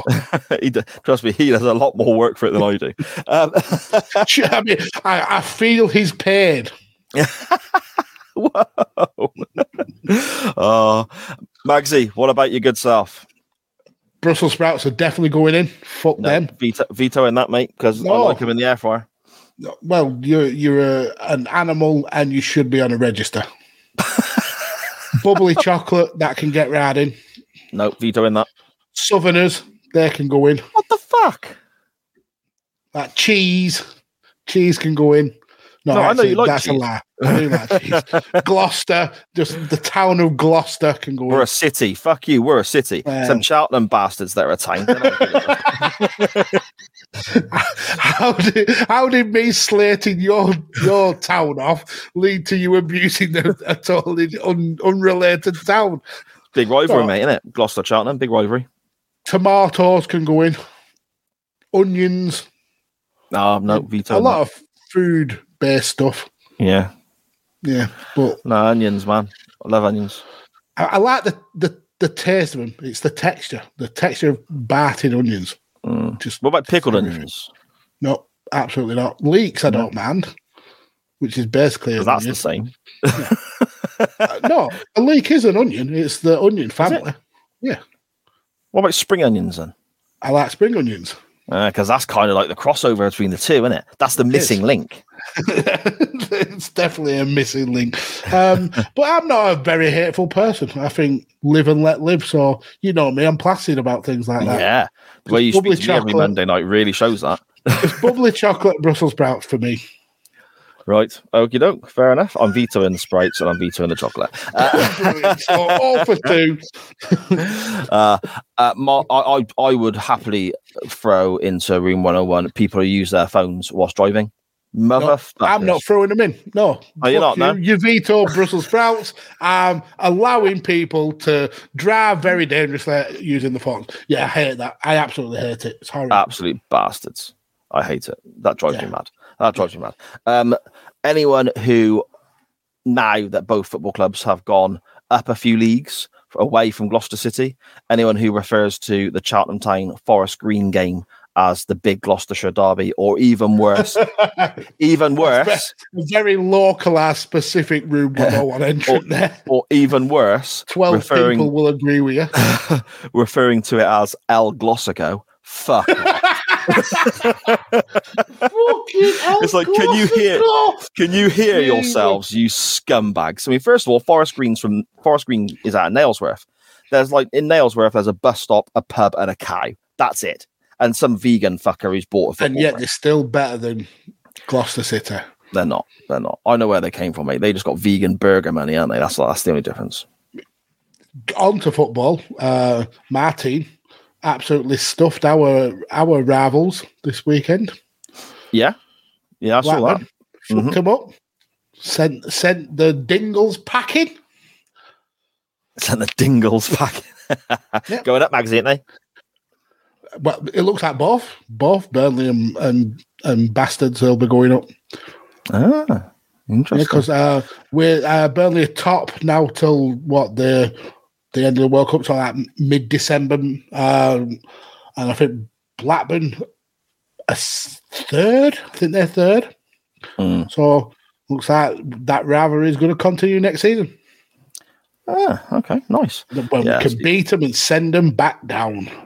And uh, Around my neck of the woods, mate, Gloucester City, we're hoping to maybe sneak that final playoff spot, but it won't happen. Um, Thank you to everybody who messaged in for our non wrestling topic this week. We got rid of some absolute crap. And yeah, I'm sorry we had to veto some stuff, but some of it was just unreasonable. You know, is the way Yeah. it is. Yeah, you just you've got some horrific opinions, CWF. I, um, I have to say. Hmm indeed. But some we also agree with. So there we go. Uh, speaking of opinions and so on, shall we run through the chat quickly before we get round to talking a bit of wrestling? Yep, that's uh, there's quite a lot. So apparently, um, I called coriander curry pop. Is that right? I don't believe that I did that. I didn't pick Uh, up on that. Oh, okay. Um, so Cam is saying he's sensitive. That's why he, uh, he needs the the three ply toilet roll instead of the the one ply uh, tracing paper, not blotting paper. People. Um, Blotting paper uh, has a different effect. and Cam says, uh, I think Cam mentioned that uh, Tottenham is a is a, a shitty area. Uh, and Scottish Danny says, uh, bang on, dangerous, dangerous, and dangerous. Also, uh, nowhere to park. And when you do park, you probably get them broken into. Brilliant. Um, Cam also then says, I wish football refs would take a leaf out of the rugby uh, referee mindset and just let rip on the players. Yeah. Yeah. just give them, a, give them a headset and say, look, you, you big bastard, fucking behave, or else you're going in the sin bin. or a taser. Or, or just a shotgun. Just make it like extreme football. Extreme football. Paul Heyman to promote that. So um, Mags impregnated Vera, Vera Duckworth. No, aloe Vera. And it's not me northern like saying hello Vera. Yeah, that was that was your chat up line to Vera Duckworth when you walked in the pub. Hello, Vera. Brilliant. Brilliant. Um, so coriander is one of Mort's favourite herbs. Keema Balti uh, with fresh coriander is banging. Yep, that sounds absolutely delicious. Um, then Dan says he needs to road rage. It's the only time he gets to vent his anger, apart from when he vents his anger on uh, the UTT podcast or the Doctor Who podcast or just on Twitter in general. I mean, you are a very, very angry person, Dan. I think you, you need some counselling, sir. And then looking like a beetroot, Dan is probably looking more like a Beetlejuice. That's his ne- next year's entrant for the, the Halloween competition. Um, Scottish Danny saying he's begging for a Corey Star to show up on a future Murdering Man podcast, so Morty has to acknowledge. ah, brilliant. Um, Sharon saying Ricky Gervais should go in uh, to Room 101 on his own. Um, Scottish Danny agreed. And then Cam says, I wasn't a Gervais fan, uh, Sharon, but I didn't mind after, Afterlife, to be honest. There you go. I mean, I actually really like Ricky Gervais. I think it can be sometimes be a, a pretentious uh, toss pot, but um, he's got a very good man for creating uh, interesting comedy shows. So, yeah, I don't. The Office. don't- The Office is fantastic. yeah, absolutely. Um, Pigs, uh, Morty says, Pigs Bladder, get to work on a grumpy mag's working a checkout. I couldn't do it. I really couldn't do it. I, I once had a, a job um, doing the night shift at a, a petrol station. And I think I lasted about four days because it just, people just annoyed the fuck out of me. Plus, you get a lot of taxi drivers coming into way changing and buy condoms from the prost- for the prostitutes that they picked up. So uh, that was a thing. um, Stan says there's something about walking into supermarkets that drops people's IQs by about 50 points. I mean, in Burnley, if you drop by 50 points, you, you're into negative numbers sometimes. um, Cam says, on comedians, we mentioned James Corden last week. You guys have seen the videos of him using other people's jokes. Yeah, and I, I also saw a tweet recently that he went to a restaurant um, a couple of times and he was an absolute knobhead Yeah. to the staff. Yeah. Um, people like that can definitely go in. Celeb people who get a bit of fame, um, not necessarily always celebrities, but they get a bit of fame and they suddenly think that their shit doesn't stink. I mean, we've seen it in the wrestling uh, Twitter sphere. Uh, people get a few hundred uh, thousand um, followers, and then all of a sudden they think they're the God's gift to, Yeah, to they think they're a big the deal. community. So, yeah, people like that uh, who think the shit don't stink, yeah, absolutely can get in. Um, Dan saying he bloody loves Marmite, and then Cam going Vegemite all the way over Marmite. That, that's surely that's just the same thing. It's still like yeast extract in it. So is that not just a brand difference? They make Vegemite Rain by Me, I think. I think that comes from Rain by Me. Do they? Just Yeah. another reason to never ever visit Gloucester. Honestly, we're going to have a chain wrestling live done where everyone can just come down for a few beers and watch the cheese roll. That's what we should do. Yeah, okay. I mean, that might be the very last episode of chain wrestling we ever ever do. Um, Morty says he loves Marmite. I had a had some last night with cheese and biscuits. See, and now I'm going back on what I said about uh, Morty and Fitch not going into the room 101 because Marmite Breath Morty deserve to go in there now for that. like breath, Morty. Um, Sharon giggling at me saying, "Get in the bin." Um, the Marmite Easter egg was elite. You fucking scruff. You absolute scruff, Scottish Danny. You you animal. oh Jesus Christ! A shout out for the Marmite rank crew. Yes, James, absolutely. Um, just these absolute gossers. Uh, Bort thinks some of the crunchy peanut butter Marmite He still seems undecided. I've seen it. It's on sale at my local Tesco. I would rather again shit in my hands and and eat that than eat peanut butter Marmite. Why would you wreck peanut butter with the the horrific taste of Marmite? See, I've not tried that, but I'm really intrigued t- to give it a go. Then absolutely you should do it. Just do it on the show. Yeah. Let us know what it's like. Okay. They did, they released some pork scratchings that were Marmite flavoured as well a while back. They were nice. The heathens, the absolute heathens. Do you like Twiglets? I, I don't know. I remember having them as a kid, right. but I don't know if it was through choice or hmm. whether it was just like, yeah, kid, have some Twiglets. I love Twiglets. There you go. That's yours then. Next week, you can try some Twiglets on the show. Are they Marmite flavoured? No. Are you saying that so I get some? Are you trying to lie your way for me to get? Is that what Mar- is that what Twiglets taste like? Is it Marmite flavour? It's yeah, I think so. Yeah. They're I may be wrong about Marmite then. But, I mean, I don't remember the taste Oh my of Twiglets. I remember I've eaten Twiglets. You may be wrong about all this the ranting time- you've given. All this time I've slagged, and I might actually be a fan of Marmite. I'm going to have to revisit Twiglets then. Yeah. Yeah. Do that. That that's definitely some homework I'll do. Um, Morty, Morty says absolute radio is king. Mm-hmm. Do you know? I, I was talking to the wife about this uh, not long ago. I don't listen to a lot of radio now.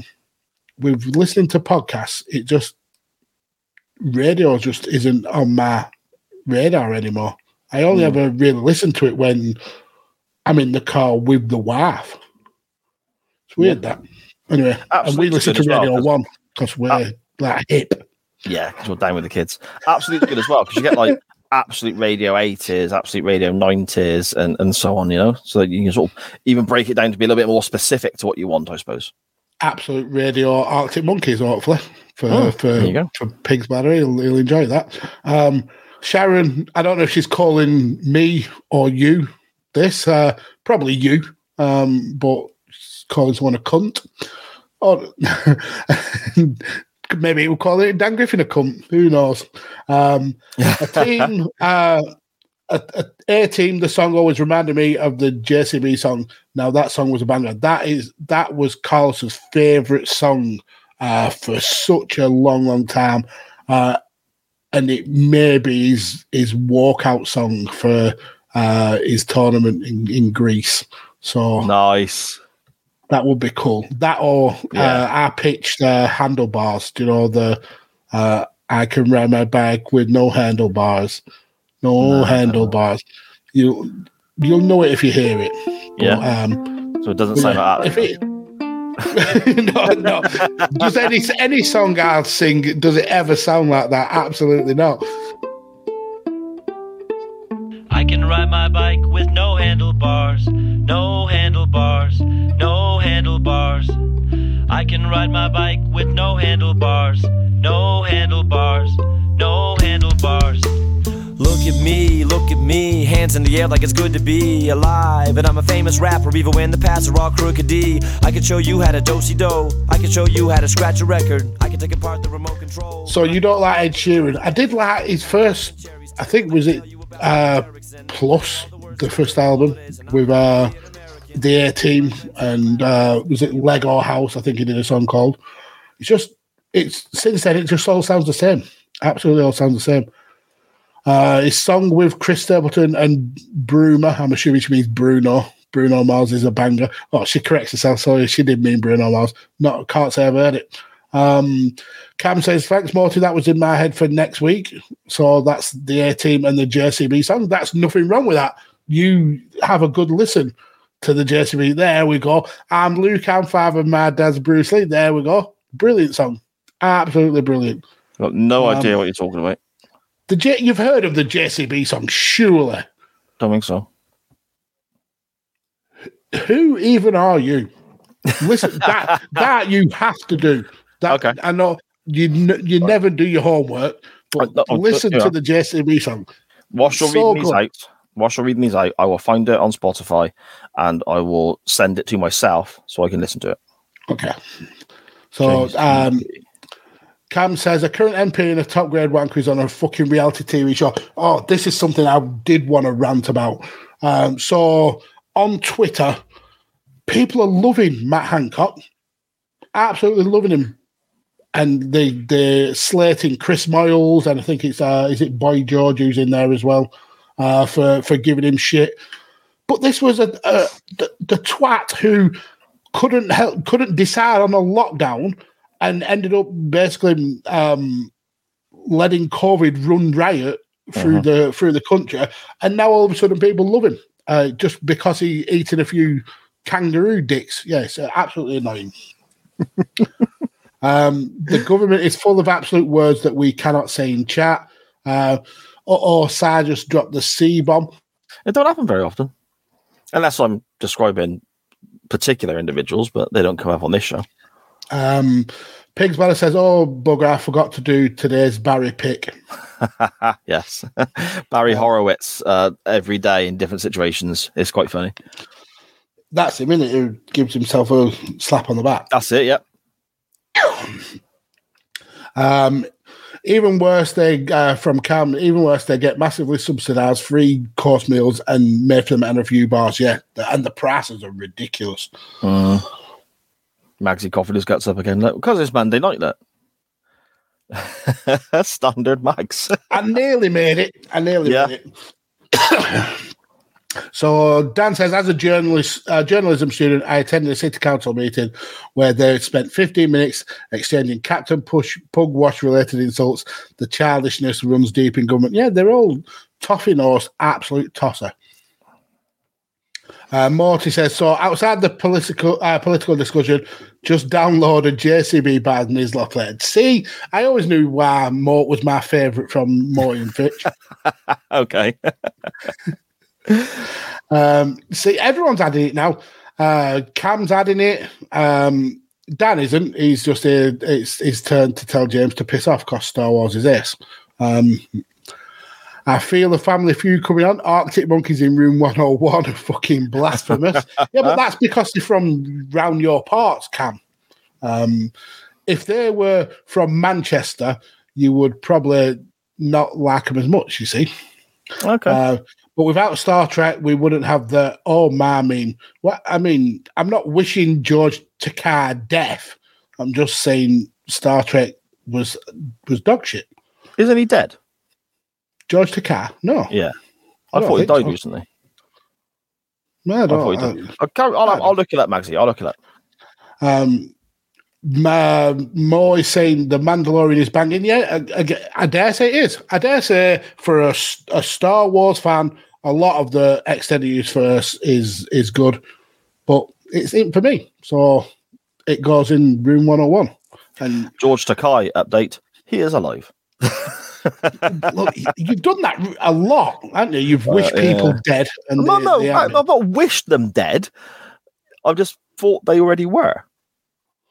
So James says uh, his dad took him to uh, Empire Strikes Back at the pictures. I had one of them watches that you could press a button for it to light up. I kept lighting up every two minutes because it was boring. Sharon says uh, ketchup is amazing on an omelette. Oh, okay, yeah. M- Mags with his potato smileys. I, I've never had a potato smiley. Um, one of the, the the granddaughters absolutely loves them, but I've never had one. Um, and then, that was my birthday present. Stop wre- wrecking my air fryer. So you were not even meant to be using that air fryer, sir. So putting Brussels sprouts in it is I was allowed to use the air crime. fryer. I was allowed to use the air fryer, but then I, I sort of dropped into conversation. These Brussels sprouts in the air fryer are banging, and Showers just literally went, "You shouldn't be putting Brussels sprouts in the air fryer. Please tell me you're not doing that." And I was like, "Nope, just the once." It'd been going on about a week, but she's aware of that. She's aware of that. So how many times in a week did you have air fried Brussels sprouts? I only a couple, like, but yeah, it was nice. But now Charles got me this Are you only saying it's thing. couple because Sharon's in the chat and really it was about six? She's got me this little tray thing now, so I can put my sprouts in, right, wrecking the air fryer. See. Yeah, but you can clean the air fryer. Let's move on because that's a touchy subject as well. Sharon Panay didn't say that. What? So you you haven't cleaned the air fryer, have you? When you've used it? No. Jesus, I didn't realise I was setting up a domestic here. yeah, Um, I'm gonna need to move in with somebody. If Moving with Martin Darlington. He's had a Yeah, that's true, of visitors as well. uh, potato waffles are immense as well. Mm-hmm. Uh, apparently recommended to be done in the toaster. No, no, no. Under the grill or in the air fryer. No other way. You don't agree, do you, sir? I, I've, I've tried them in the in the toaster, it's not the same. No, exactly, exactly. So essentially, Sar comes on pissed, grabbed whatever he could from the freezer, lobbed it into Sharon's air fryer, and thought he created a culinary masterpiece. That's what it was. It's like, oh, I'm fucking star, I'm fucking starving, mate. Oh, here comes the What is there? and looks in the freezer. Shah, Shah, where's them potato waffles we had? I can only find Brussels sprouts. Don't be using them in my air fryer. I won't. Oh yeah, we've got an air fryer. In they go. It's, it's not too dissimilar to what happened, I suppose. Sharon says they're actually looking for a new carpet tomorrow as well. Well, no, now they're in room 101. It's banned. You've got to Mm. get wood flooring. yeah, Or- I got or pallets. at Cement. Cement. I've got pallets. and I've also, you'll have splinters for the rest of your life. Yeah. Brilliant. Um, so Cam saying Quorn nuggets are class. You know what are best from Quorn? I've been having them a lot recently. The crispy chicken fillets. Oh, they are so damn good. So damn good. Sharon saying people who don't like the greatest showman, they can get in the bin. Um, Yeah, okay. I mean, I don't like musicals at all, but I'll tell you what, that film we watched it one Christmas for the kids, and it was really good. This will be something Sharon enjoys. I saw Jared Leto uh, on. Was it yesterday? It was yesterday. Yeah, he In- was. At, In Burnley.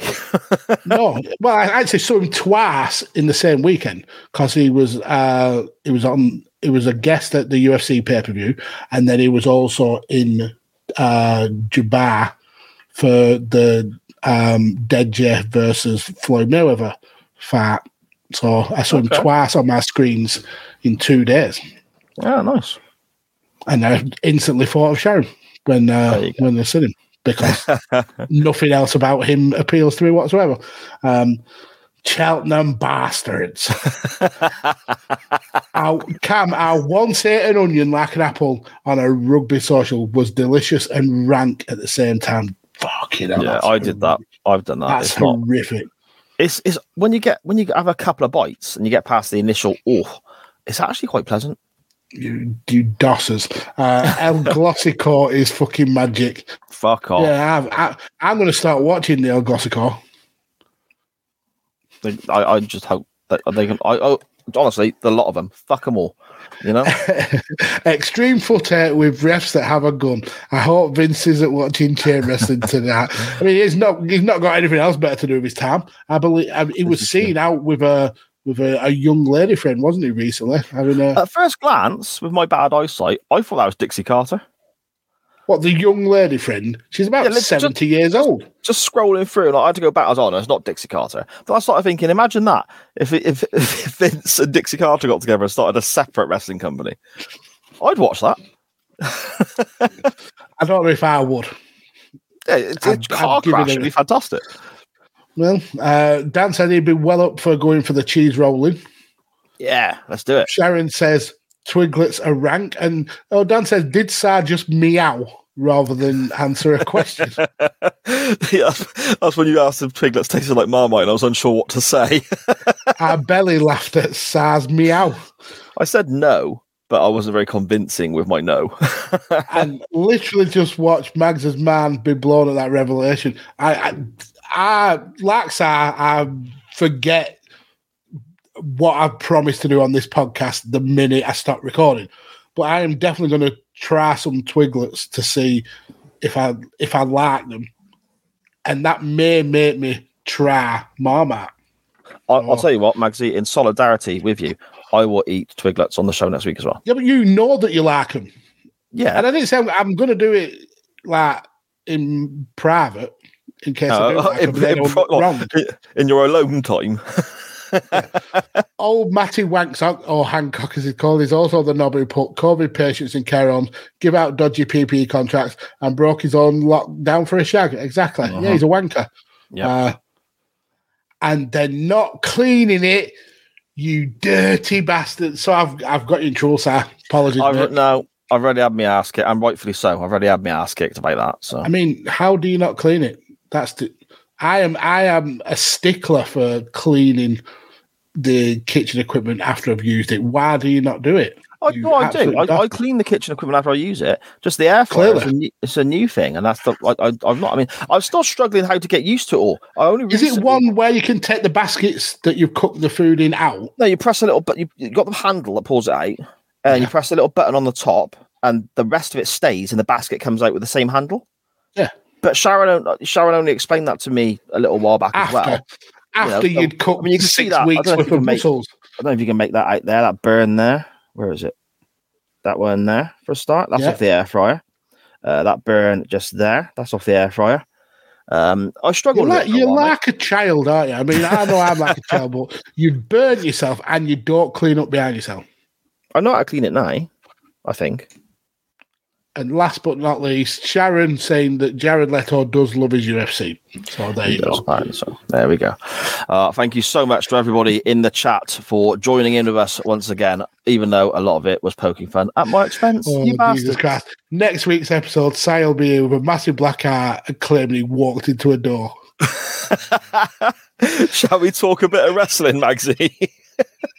Can you imagine? You go downstairs and Sharon just lamps you. Don't clean out my air fryer, you bastard. She, Sharon hasn't got an accent like that. I, I haven't got an accent. What am I saying? I haven't got an accent like that. Time for some wrestling. Let's get ready to rumble!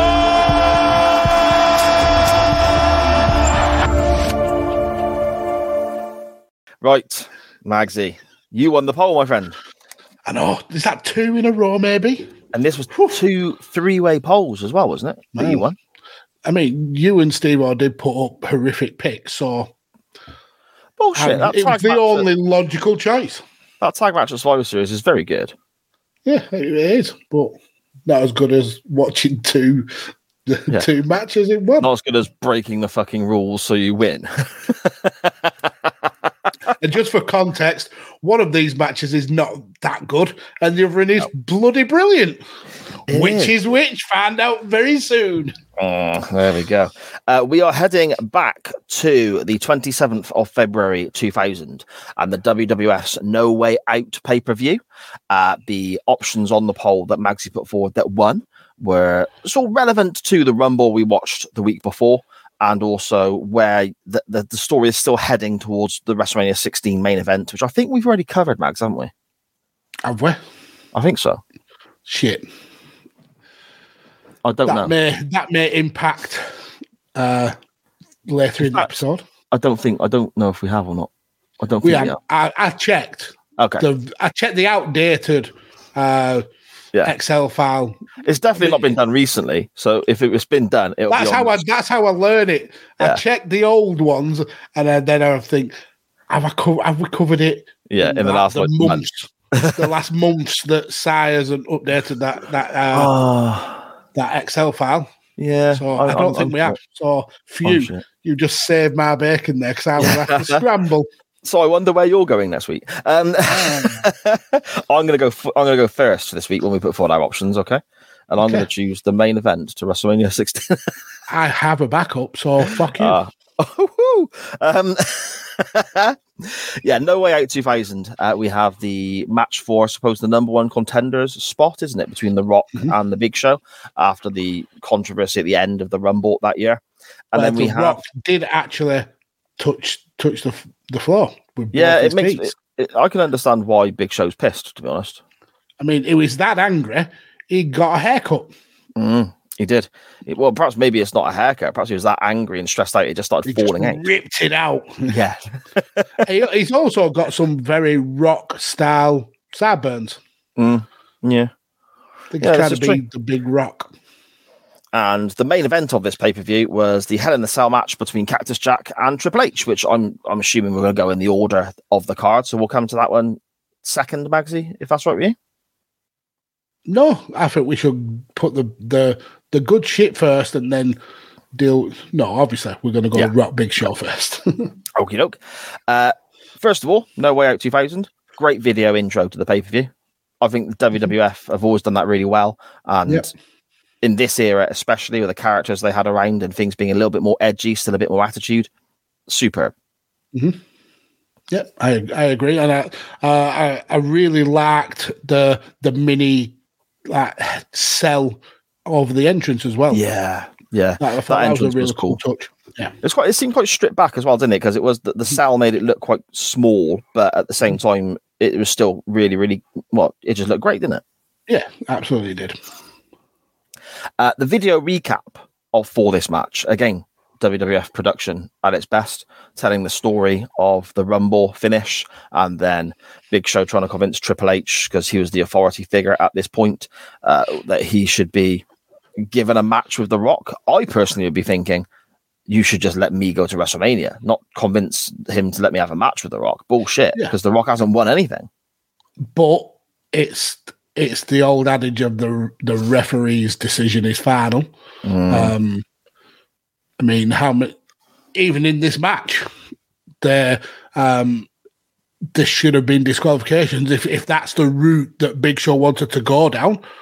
Um, he should have been disqualified, so he wouldn't have won this match. So at least there's a little bit of uh, continuity with the application of the rules, I suppose.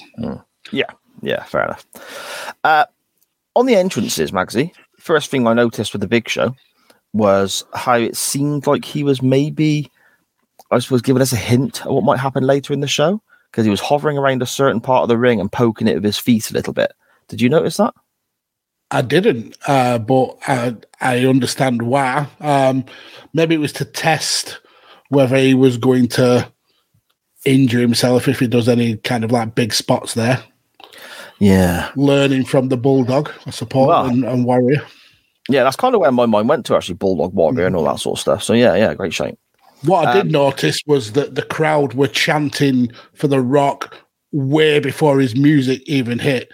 That guy was over like Rover. Oh, so popular! It was it was insane how popular. Like, well, still to this day, I guess, but so popular then was. It. And and then I think it was Jim Ross said that Big Show was 28 years old.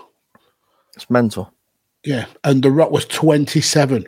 Mm. Still, still pops, still young and insane. Man. yeah. I mean, w- with regards to the two of them as well, obviously the Big Show's gimmick is he's bloody big, but The Rock's a massive fella, and Jim Ross talks about him being 6'5", 260 or two six five pound, whatever it may well be. But he looks tiny here next to the Big Show. Yeah, oh, he's he, he, they go face to face, and the Rock is having to look right up to to Big Show's eye line. Yeah, he's is huge. It, there's no getting away. I know WWE tend to massage uh, the the the build hearts of wrestlers, but there's no way to to deny that Big Show was just a freak of a of a human being. Mm, yeah, oh, without a doubt. Um, and it also showed early on as well with, with the actual work they were putting on because this giant man that is The Rock was being thrown around like he was nothing by the Big Show, Mhm. And Yep. that's an incredible sight as well. Because again, the the size difference is you know obviously it's obvious there, it's apparent for everyone, but you can't get away from how big a bloke The Rock is, and yet he's getting thrown around like he's a, a, a freaking child. Yeah, great selling as well. I mean, the way he just gets uh, tossed over the barricades at ringside, just like a, a child being thrown over. Yeah, it's uh, it's it's Big Show is just huge, and uh, the Rock really makes made his offense uh, in the early parts of the match just look devastating. Mm. Yeah, totally. Uh, with regards to that offense, then we had they were fighting outside quite early on, and the Big Show at one point press slams the Rock over his head onto the barrier. That was quite impressive. Uh, We also get a power slam as well back in the ring, and that Yep. looked great as well. Didn't it? I mean, I suppose anyone that size doing that kind of move looks good, but that looked very, very good, Magsy, didn't it? It did. Um, for as short as this match is, and for um, the the lack of rating, I'm probably going to end up giving it. The the in ring stuff was was tart. It was uh, it was it was botch, pretty much botch free. It was just a a, a well done short match. Mm-hmm. So yeah, the Yeah. the short Shaw's offense was, was good, uh, but it's not long before we start seeing the Rock kind of like take over. Um, we get um, the the spot where he does the the spit in the face to kind of like uh, take over. I mean, I don't know what's in American water, but it it affects a lot of wrestlers when it gets spat in the faces. It's just it's Mm. just brutal. Blinding that stuff, mate. Blinding. It is it's very blinding. um, I I suppose you sum it up quite well when you say it's, it's a relatively short match, but what they do is quite good because there's not much more for us to cover in the middle part of the match, there is it? Before we start getting to the, I suppose, the, the, the silliness towards the end potentially. Yeah, uh, there's a little bit more uh, stuff on on the outside. I think the show, uh, Big Show does the the whips rock into the into uh, the ring post. Uh, but then once we get into the ring, it's uh, it's only a couple of minutes before it the match descends into the madness of the of the finish. So uh, Rock in the early parts of the match goes for a Russian leg sweep, and Big Show just absolutely um, just no sells and doesn't allow it. And I didn't realize how uh, attached to that um, the the Russian leg sweep the Rock was because he goes for it again later in the match uh, and Mm. lands it and, and goes for gets a two count, and he he does a really impressive uh, float over DDT, uh, which on someone the size of Big Show you think it'd be really hard to pull off, but that I thought was a, a, a pretty cool spot. And then um, Big Show goes and gets a chair, and this is where obviously it's, it, this is we're building to the finish now, but Big Show swings the chair at The Rock and he avoids it. Now, surely, if The Rock would have just took that chair shot, he wins the match Yes, and he's off to WrestleMania. and he's off to WrestleMania. Why would you avoid that chair shot? I don't. It just didn't make sense to me that that part. Uh, and then we get the the most acrobatic um, ref bump that I've seen in a long, long time. Um, so uh, Big Show throws uh, the Rock in, uh, basically Irish whips him into the ropes. The Rock runs into Earl Hebner, but Earl is in the middle of the ring rather than being at the side of the rope. So he throws himself through the ropes. He literally he does a, a suicide dive essentially through the ropes, um, which leads to uh, Big Show taking the lead. Um, Tim White comes out, uh, goes to do the the the count. Then Earl Hebner yanks him out of the ring. Now earlier in the card, um, they'd Earl and uh, and Tim White had argued over uh, uh, the uh, the finish of a match. So they're arguing outside. Shane McMahon comes out, uh, returns after however long he'd been out uh, to No Chance in Hell. That Uh, crowd pop for Shane was huge, wasn't it? Absolutely. Uh, and he comes and he uh, he basically helps Big Show um, recover because the Rock has hit a rock bottom. Uh, the Rock goes for the people's elbow. Shane jumps in the ring, flying chair shot, which is uh, a signature of Shane. He's, If there's one thing he does good, it's that that flying uh, chair shot. And all the time that that's happening, we're seeing Earl Hebner and Tim White beating the living piss out of each other at the side of the ring. I thought that was a brilliant spot because we we you see referee arguments all the time in wrestling, but to see him actually get physical and like beating the living shit out of each other, which allowed Shane to do what he needed to do and then get out of it. Um, before sending Tim White in uh, for uh, Big Show to to get the pin, and Show is off to WrestleMania. I think the match was about what eight, maybe nine minutes. Yeah. Uh, very short, very uh, um, concise, uh, and The Rock is is been screwed, which is ironic because he screwed Big Show at the Royal Rumble. So ipso Yeah. facto. Justice for the giant, mate. That's what I say. Out of 10, Magsy, for that one. What we thinking? Hmm. Talking about it uh, with you, I actually feel better about it than when I watched it, which is a- a, a weird feeling. But saying that, it's still nothing really to write home about. It's it's essentially uh, a TV uh, match on a pay per view. Um, so I think a, a five is probably generous, but I'll go with a five.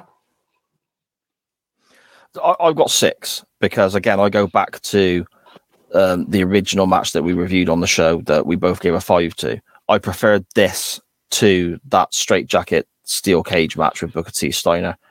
The pop for Shane was fantastic. Uh, As you said, everything The Rock did look great. So yeah, I, I, I preferred it to that one. So by comparison, I, got a six. But yeah, it was, it was it was decent enough, but it wasn't spectacular. It's not something I'd rush back to watch again, to be honest.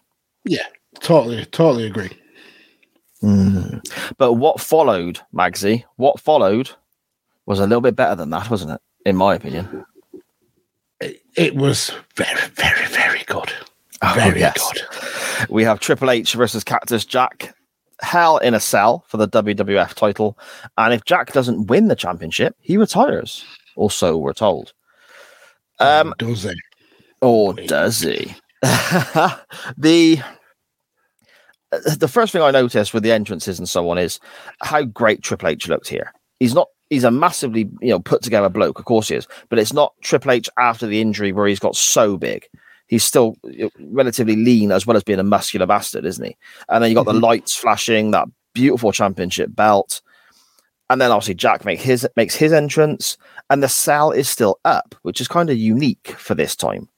But we find out quite quickly why, because when, as the wrestlers are in the ring getting ready and they bring the cell down, you notice that they can't walk through the door to start the match Because it's about 15 padlocks. it's Yeah. locked up majorly, isn't it? It's um, when when the cage hits the floor and then uh, Cactus goes out to to check it and he sees the amount of chains on it. It was almost like he wanted to escape as soon as possible because um, he's he's there rattling the door. Um, and Triple H uses that as an attempt to to maybe get a a, a quick um, uh, blind shot in, but no, Cactus is not having that. No. No, I mean, I suppose there's. I couldn't help but in my head make comparisons between this and the Hell in the Cell match between Mankind and The Undertaker that we reviewed not too long ago, Mags. So that may pop up a little bit as we're talking, but that, in my head, it kept going. I suppose because we s- reviewing them quite close together, aren't we? Yeah. You- Yeah, you- so I mean, I mean, it, it's hard. Even if we weren't reviewing it, it would be hard to not compare um, because mankind is is inextricably linked to Hell in a Cell matches, just because of he he he innovated them. I mean, everyone knows that uh, the Hell in a Cell ver- uh, with um, Taker and Shawn Michaels is is iconic, um, but Mick elevated these matches to way more than than that first match could ever be um, in terms of how brutal in terms of putting his own body on the line. He took what Shawn Michaels and Undertaker did in, in that first match, and he just he just raised the bar to a point where maybe it's never been matched in in in the years since. Hmm. Yeah, yeah, totally. Something I get a great deal though from looking at the two here is I think that, that there are some spots in this match that are really memorable, which we'll come to shortly. That really, you know, iconic images and and pictures we see and will see for years.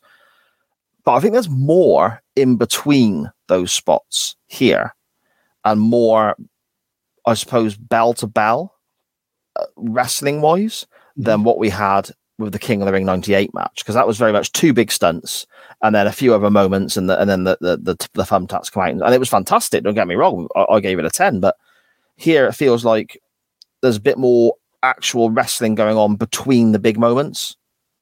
Yeah, uh, I think you're absolutely right, and it's because for for as good as the chemistry that um, Mick and uh, Taker had, Triple H and and and Mick, uh, especially as Cactus Jack, had phenomenal chemistry, and they are both really good workers. And that's not to say Undertaker's not a good worker, but he's um, limited because of his size. Um, he doesn't have the the technical skill, let's say, of of Triple H. Um, so there was there's a lot more that maybe Mick and Triple H can do in terms of wrestling fundamentals than perhaps he could do with with Undertaker. Yeah, no, that's fair enough. Yeah, I think so.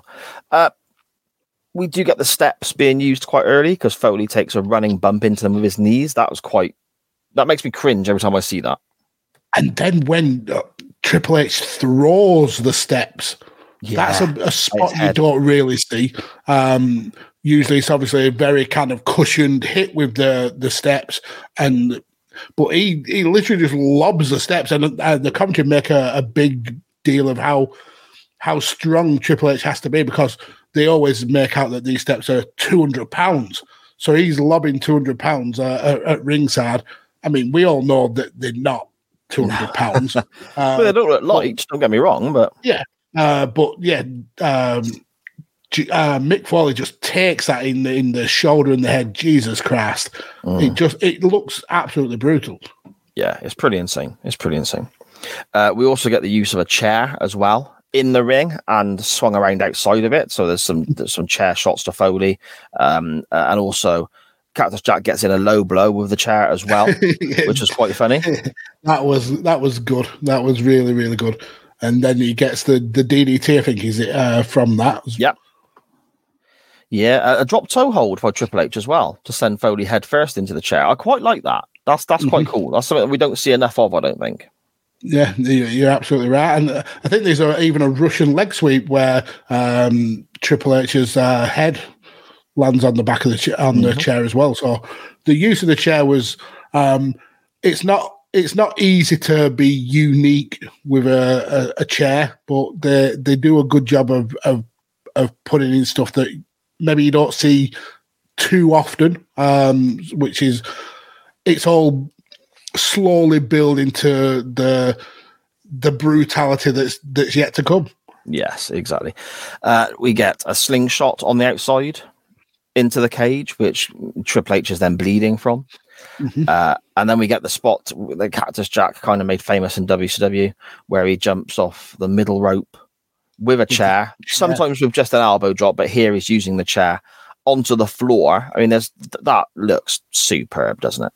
It's it is. It looks brutal as well. Dropping an elbow with a with a chair uh, again onto someone who's who's already bleeding like a stuck pig. Um, yeah, it was just it was just ramping up the intensity of the match. we get I, I suppose, a little throwback to a few moments ago, though, don't we? Because the, the steps are thrown once again. And Mhm. here they split the cage. They do. And that's And- Jack's opportunity. Jack sees that there's maybe a way for him to get on top of the cage, but he doesn't just crawl through the gap. Ah, or give it a little, uh, you know, trying to rip it slightly or something. No, he the, he it's, he throws a body through that gap, His own. and then Triple H's. Yeah. Uh, uh, so th- we're outside the cage now, which is what Jack's wanted all along, really. And they're, they're brawling all over the place. They end up on the announce table, and Cactus Jack delivers a pile driver on there, which I thought was quite cool because the table didn't break either. And sometimes I think that looks more brutal. Yeah, it does. Um, what I did notice as well, and I, um, I don't know if it's the first ever uh, Hell in a Cell match, but they had cutouts in the in the the chain link for for climbing up the cage. Uh, I don't know if Hmm. they've done that previously. They may have done, but it's it, this was the first one that I'd noticed, or the earliest one that I noticed that they they had that, which means we're going up on the roof. Yeah, I'm, I don't know if it was the first because I seem to remember. I don't know whoever it was, Michael Cole or Jim Ross. I want to say Jim Ross, but I could be wrong because he was out for a while with his, with his in, issues, wasn't he? This and they they explained the holes in the cage away as being there for the cameramen to film for the TV coverage, which I thought was a really clever little bit of commentary. Yeah, that that does seem clever, but Hmm. it's just I, mean- I mean I probably am wrong, and I've I've just not noticed it on earlier iterations of the of the the Hell in a Cell. But there's so many of them on this one that it's Yeah. hard not to notice. Yeah, uh, and Mick Foley tries to use them. He's, he's on his way up the side of the cage before Stephanie McMahon stops him. Uh, Mhm. which again, I think this is so so clever because you've got the crowd reaction to Foley realizing he can get out the cage. So that's a huge pop there, and it's a brilliant bit of storytelling. But the way he gets out the cage is by the steps breaking the cage, and the steps were used as a weapon earlier on. So it harks back to something they did earlier, which I think was a very clever bit of storytelling. Here, Foley's trying to climb, so you get the crowd reaction to that. It gets stopped. So it's almost like a bit of a tease because that's what everybody wants to see, isn't it? He wants to see them on the top. Exactly, and and you play with the emotions of the crowd, and Mm-hmm.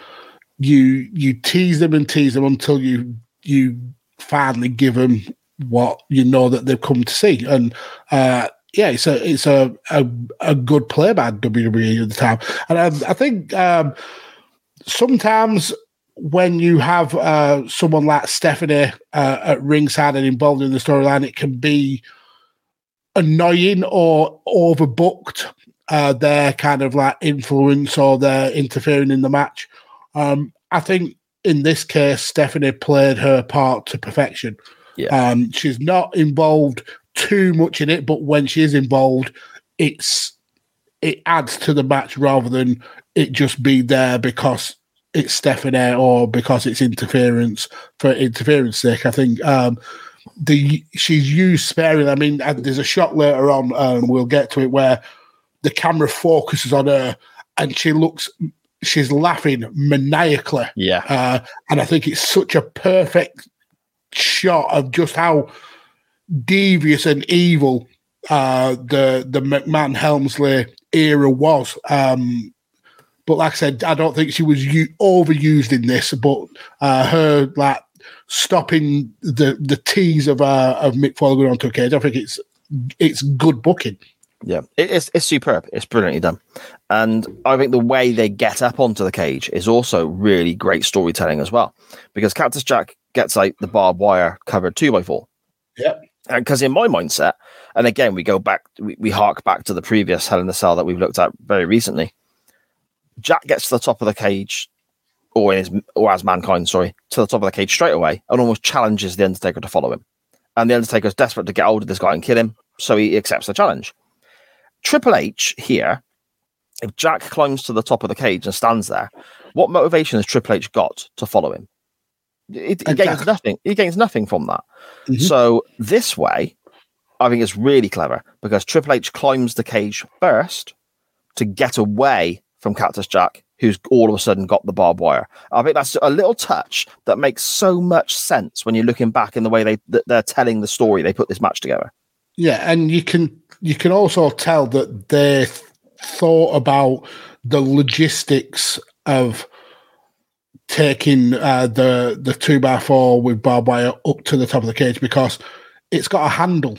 They've Yeah. screwed a handle to it. uh, so that to me says they've tried this and they they could have easily thrown the the two by four up, but that would have meant Triple H got hold of the two by 4 Mhm. Um, so they needed to find a way of Mick to be able to climb the cage with the two by four, and the the handle obviously makes a, a lot of sense. But it shows the thought that uh, that went into it to to make sure that the storyline made sense. Uh, so yeah, I thought that that was a an, a cool little touch. Yeah, yeah. A, lot of it makes such perfect sense. Um, we do get the table spot, but not the same level as the Undertaker match. But it's still an incredible bump, isn't it? Because Foley tries to follow him up, and you know Triple H obviously, and again makes perfect sense. He's not going to stand there and let the guy climb. He tries to kick him down, which eventually he does, Magsy, doesn't he? Well, uh, as uh, as he's um, as Mick Foley's kind of get, getting to the top of the cage, um, Hunter like basically grates uh, Mick's head with the with the barb with the barbed wire, which it just that always makes me cringe. It's such a, uh, a horrific spot. Yeah. But I actually think that this this fall, whilst it's not as as epic as the being thrown off the top of the cage, this one is still incredibly brutal Oh, yeah. because there's a monitor uh, that's kind of underneath the the the plinth on the on the table, and it it the way uh, Mick lands is it it essentially lands with his shoulder hitting that monitor. Now that that must have absolutely been brutal. Uh, And I know being thrown off a cage is is probably worse, but it's still it still looks so bad when you see that monitor digging into his shoulder after uh, landing on it. So yeah, it's very very nasty. Yeah, and I think the seriousness is added to here by by Jim Ross, who again is absolutely superb. Uh, I'm a big Jim Ross fan, as everyone knows, but there are certain moments where I think I think it's really important that a commentator adds to what's happening on screen, and I think they can take away or add. I don't think you can just say stuff and it is what it is. I think you can have a positive or a negative effect on what's on screen. And here, Jim Ross puts his serious voice on and starts referring to Cactus Jack as Mick, which makes uh, straight away there's a sense of realism to what's what's happening here. And he's saying Mick is hurt. I really mean it. Can we get somebody out here? Get somebody out here now, please. And he's, he's he is literally doing that. He is pleading with people in the back to get help for his friend. And it does sound like he's genuinely concerned. He's not screaming "Good God Almighty" or anything like that. There's a genuine feeling of concern in Jim Ross's voice, and I think it really adds to the the drama that we're seeing, Mags. Yeah, absolutely. Um, I mean, he we he does say I think uh, along the lines of Cactus Jack is broken in half and stuff like that. But you're right. It, uh, JR is so good at adding that extra level of emotion to a match with his commentary. Um, there's there's very few that can can do that at, to the level that JR does, uh, and yeah, you it, it's it's hard to to overstate just how important JR is to these matches. Yeah. Oh, totally. Uh, Jack is a bloody mess now. He's bleeding out of his head, his Mhm. arm, and all sorts. Um, he attempts then, well, bear in mind, he- he's got up from this horrific fall, which has stunned everyone in itself. And he's trying to throw chairs up to the top of the cage. Can't quite manage that. Climbs up himself anyway. And I love this because it's not the hell in the cell that we see now. I mean, I'm not even referring to the, the big red structure that we get now. Uh, It was still the silver, grey, whatever it may well be but it looked more reinforced and, and people on top of the cage, like the Shane McMahon drop, for example, as incredible as that was, the cage looked very well put together, very well structured, and they had extra stanchions in place. Here, we're seeing Triple H and Cactus Jack walk around the cage, and it's it's sagging where they're Yeah. standing. and there's a moment where t- there's a camera angle from underneath and looking up at the roof, and uh, Triple H takes a bump in the middle of one of the, the the sort of fencing sections, and it sags as he hits it, and he almost bounces back up onto his feet. But that was such a great camera angle as well, Max. Yeah, uh, and the the worry is uh, when the the the corner of the the roof starts coming away, and the the two guys are, are still wrestling, um, and Triple H's leg is going through the cage, and this is not like a part of the the cage that was over the ring. This was over the post and over the the floor at Mhm. the, the side of the ring. So very worrying uh, if if you're in um, if you're watching this at, at the time live, you there, there was a um, there must have been a massive feeling that this is going to go wrong very very quickly because that roof was it was just it was just collapsing around them, um, which makes the the spots that they did on on there that much that much more impressive, I suppose. Yeah, it does indeed. Um, but I suppose with regards to Cactus Jack, Mick Foley, Mankind, whatever, and, and the stuff that's already happened in these early Hell in the Cell matches, the big bumps and falling through the cage and so on, and barbed wire has been used. It, they must have been thinking, how can we take this to the next level and do something that people haven't seen before? So they set shit on fire. they do. They do. Well, um, um, we do see um, Triple H get whacked in the nuts with the the Barbie as well, though. Yeah. That, which Yeah, is always, Triple H getting whacked in the nuts is always a fun time. But yeah, then uh, Mick decides to go old Japanese uh, King of the Deathmatch style and just burn everything. Uh, Mhm. And the the visual, the the camera panning out to uh, Mick Foley holding uh, the the barbed wire uh, two by four in the air, and it's on fire. It's it's such a good shot, such a good shot, and the crowd are absolutely on their feet for it. Yeah, it, it's it's great. Uh, we also get the the tease of a pile driver, then, don't we, Magsy? Onto the fire, which again gets the crowd. It, it- you know, they go hysterical for this because this is you know insane. This is WWF television. We barely see fire. You know, it's it's quite dramatic. But then that leads to so often we see t- pile drivers teased in various scenarios, and we get the backdrop counter to it, and everyone just sort of goes, "Oh, all right then." But here, the backdrop counter leads to potentially the most memorable moment of this match, Mags. and the most scary looking for me because um so the the backdrop is is over uh over like um a support structure for the cage. And when um triple h uh, does the the backdrop mick's head very nearly collides with this support structure and then his body hits the the the the the segment of the of the the cell roof. Uh, one side of it uh, is, is obviously been gimmicked to to fall apart. Mick then falls through that, but his head then almost hits the the the Yeah. the section of the roof that is as it's come apart from, and he's got fractions of a second to uh, to get his body in position to to take this bump as safely as possible um, with his with his arms. So he's looking looking down at the at the the rapidly approaching floor of the of the ring. Has to kind of like uh, adjust a little bit so he doesn't break his neck, and then hits the ring uh, with with as much so much force that he cru- he, he crumples uh, a section of the ring, and it just looks it looks like we've witnessed the death of Mick Foley.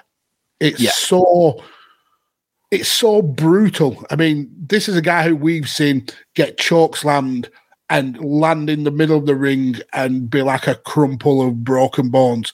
But this is him being backdropped through the ring. It's just it's just brutal and it's just iconic. It's something that's tried to be replicated multiple times in wrestling. I mean, I think Jericho did it pretty recently at, at Blood and Guts, uh, and you could tell that that was really gimmicked because Yeah. of the the cardboard, um, the the cardboard uh, floor covering and stuff like that. But this wasn't no cardboard floor covering. This was Mick Foley just destroying a part of the ring, um, and it just led there like a dead, a dead body. It's it's brutal. Yeah, I- I think Triple H here.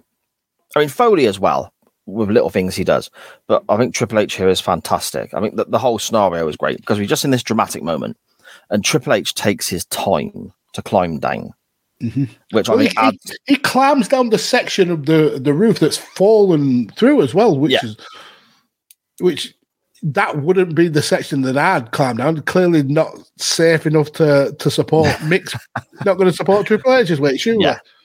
But it's the, the what- pace of him climbing down. I think really adds to the drama as well, Mags. Yeah, and and the one thing that adds to the the drama the most for me is this is an era of Triple H where he's um he's an evil, heartless, cerebral asshole, but he's showing concern.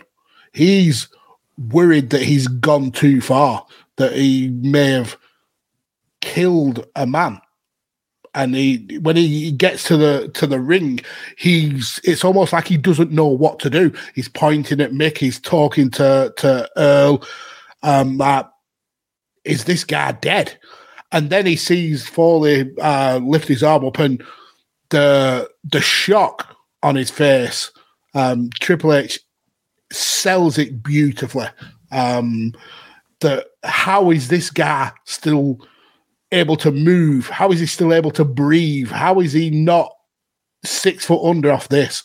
Um, then he goes and pedigrees him and wins the match. uh, with with Foley, when he's in this kind of hole in the ring, so to speak, he's in this broken part of the ring. The crowd start chanting for him, and they're chanting Foley, Foley, Foley, and it gets louder and louder. And there's, there's a little touch here by Mick Foley that I wouldn't have noticed if I hadn't watched an interview or listened to an interview with um, Kane about a year ago, talking about a match he had with the Undertaker and about how when the crowd goes up to a certain level, don't respond, wait for them to come back down again. And the Undertaker was teaching Kane this this sort this certain, I suppose, trick of the trade, I guess. And the crowd are chanting for Foley, and they get really loud. And then it's when they die down, that's when Foley starts moving his hand to bring them back up again. And mm-hmm. it's such a small little thing, but it's just a master at his craft here. Yeah. You know, displaying how great they are at controlling that scenario. Yeah, it's it's an art of having the crowd in the palm of your hands and knowing just how to manipulate the the the feeling of the crowd to to get the reaction you want. And Mick, yeah, you're right. It it played it perfectly. He just let the crowd get to the point where they'd they'd kind of processed and acknowledged what had happened and the the the feeling was was was dying down and then the the the the the raise of the arm and then the crowd are back again there like and and JR says it perfectly on commentary I think he says something like this crazy son of a bitch is still moving um which it's it is it's right It- this would have killed a normal man and yet Mick Foley is still able to continue having a wrestling match. It's just the guy is a, a lunatic. Yeah, it, it, it's very good. It's very good. But as you said, Magsy, the pedigree after all these crazy bumps, these crazy moments, chair shots, getting hit by the steps, going through a table, going through the cage, going through the ring itself. The pedigree is one step too much after all that brutality, and Triple H does win the match. You know, so in theory, that's the end of Mick Foley's career, or Yeah. is it? But there we go. Um, but normally this is like where our kind of um, review of a match would would would come to a, an end. But the sight of of Mick Foley being cheered, blood all over his face, sweat dripping off his body, his, his claws in absolute tatters because of the barbed wire, and I don't think there's anybody who can look back at a crowd and look back at the at the camera and the people watching on TV uh, on the way out of the of a company or uh, their in their last match and not draw emotion because when he looks back, you feel so much emotion that this guy has given his his body to this to this entertainment, and it's all over for him. Um, Mhm. it, it just, I, I, I mean, I know what happens. this is uh, wrestling almost 25 years old, but I still felt emotional because Yeah. this was the end of the end of Mick um, uh, and his career in the WWF. It just felt so sad. Yeah, very much so, mate. Very much so. Uh, I suppose then, out of 10, Magsy, where do we go? I mean, we gave um, other Hell in a Cell matches a 10. I, I, I think that this, it could be argued that this is the best Hell in a Cell match ever. Um, so I can't not give this a 10. I totally agree, mate. 10.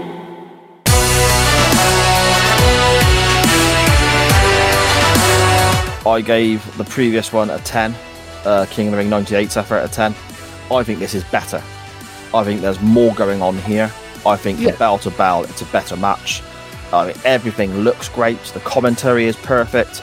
The camera angles that you spoke about are perfect. Everything about it, right from top to bottom, is superb. So yeah, I'm pulling the trigger as well, my friend. To me, it's 10 out of 10. I agree. Excellent stuff. So then, Mags, where do you want to go next week, mate? Ah, so I think I may have telegraphed my pick earlier in in the episode, um, but I'm doing a Vince Russo style swerve. I don't want to go to WrestleMania 2000 uh, for the the main event, even though we have watched this whole story um, unfold. Um, I want to stick around with some Hell in a Cells. Um, Okay. so this is uh, for me. I think it's it's arguably the best one, but there is another one that that runs it very very close. Uh, a couple a few years down the line, 2005, Vengeance. Uh, Triple H again involved, uh, but this time he's taking on the animal Batista. Um, Ah. so I want to go to Vengeance 2005 for Batista versus Triple H, uh, which is the the the culmination of their rivalry uh, that that uh, spread over WrestleMania 21, I think, and Backlash um, of the the World Heavyweight Title. So yeah, that's where I want to go. Vengeance 2005, Batista versus Triple H, Hell in a Cell. Nice.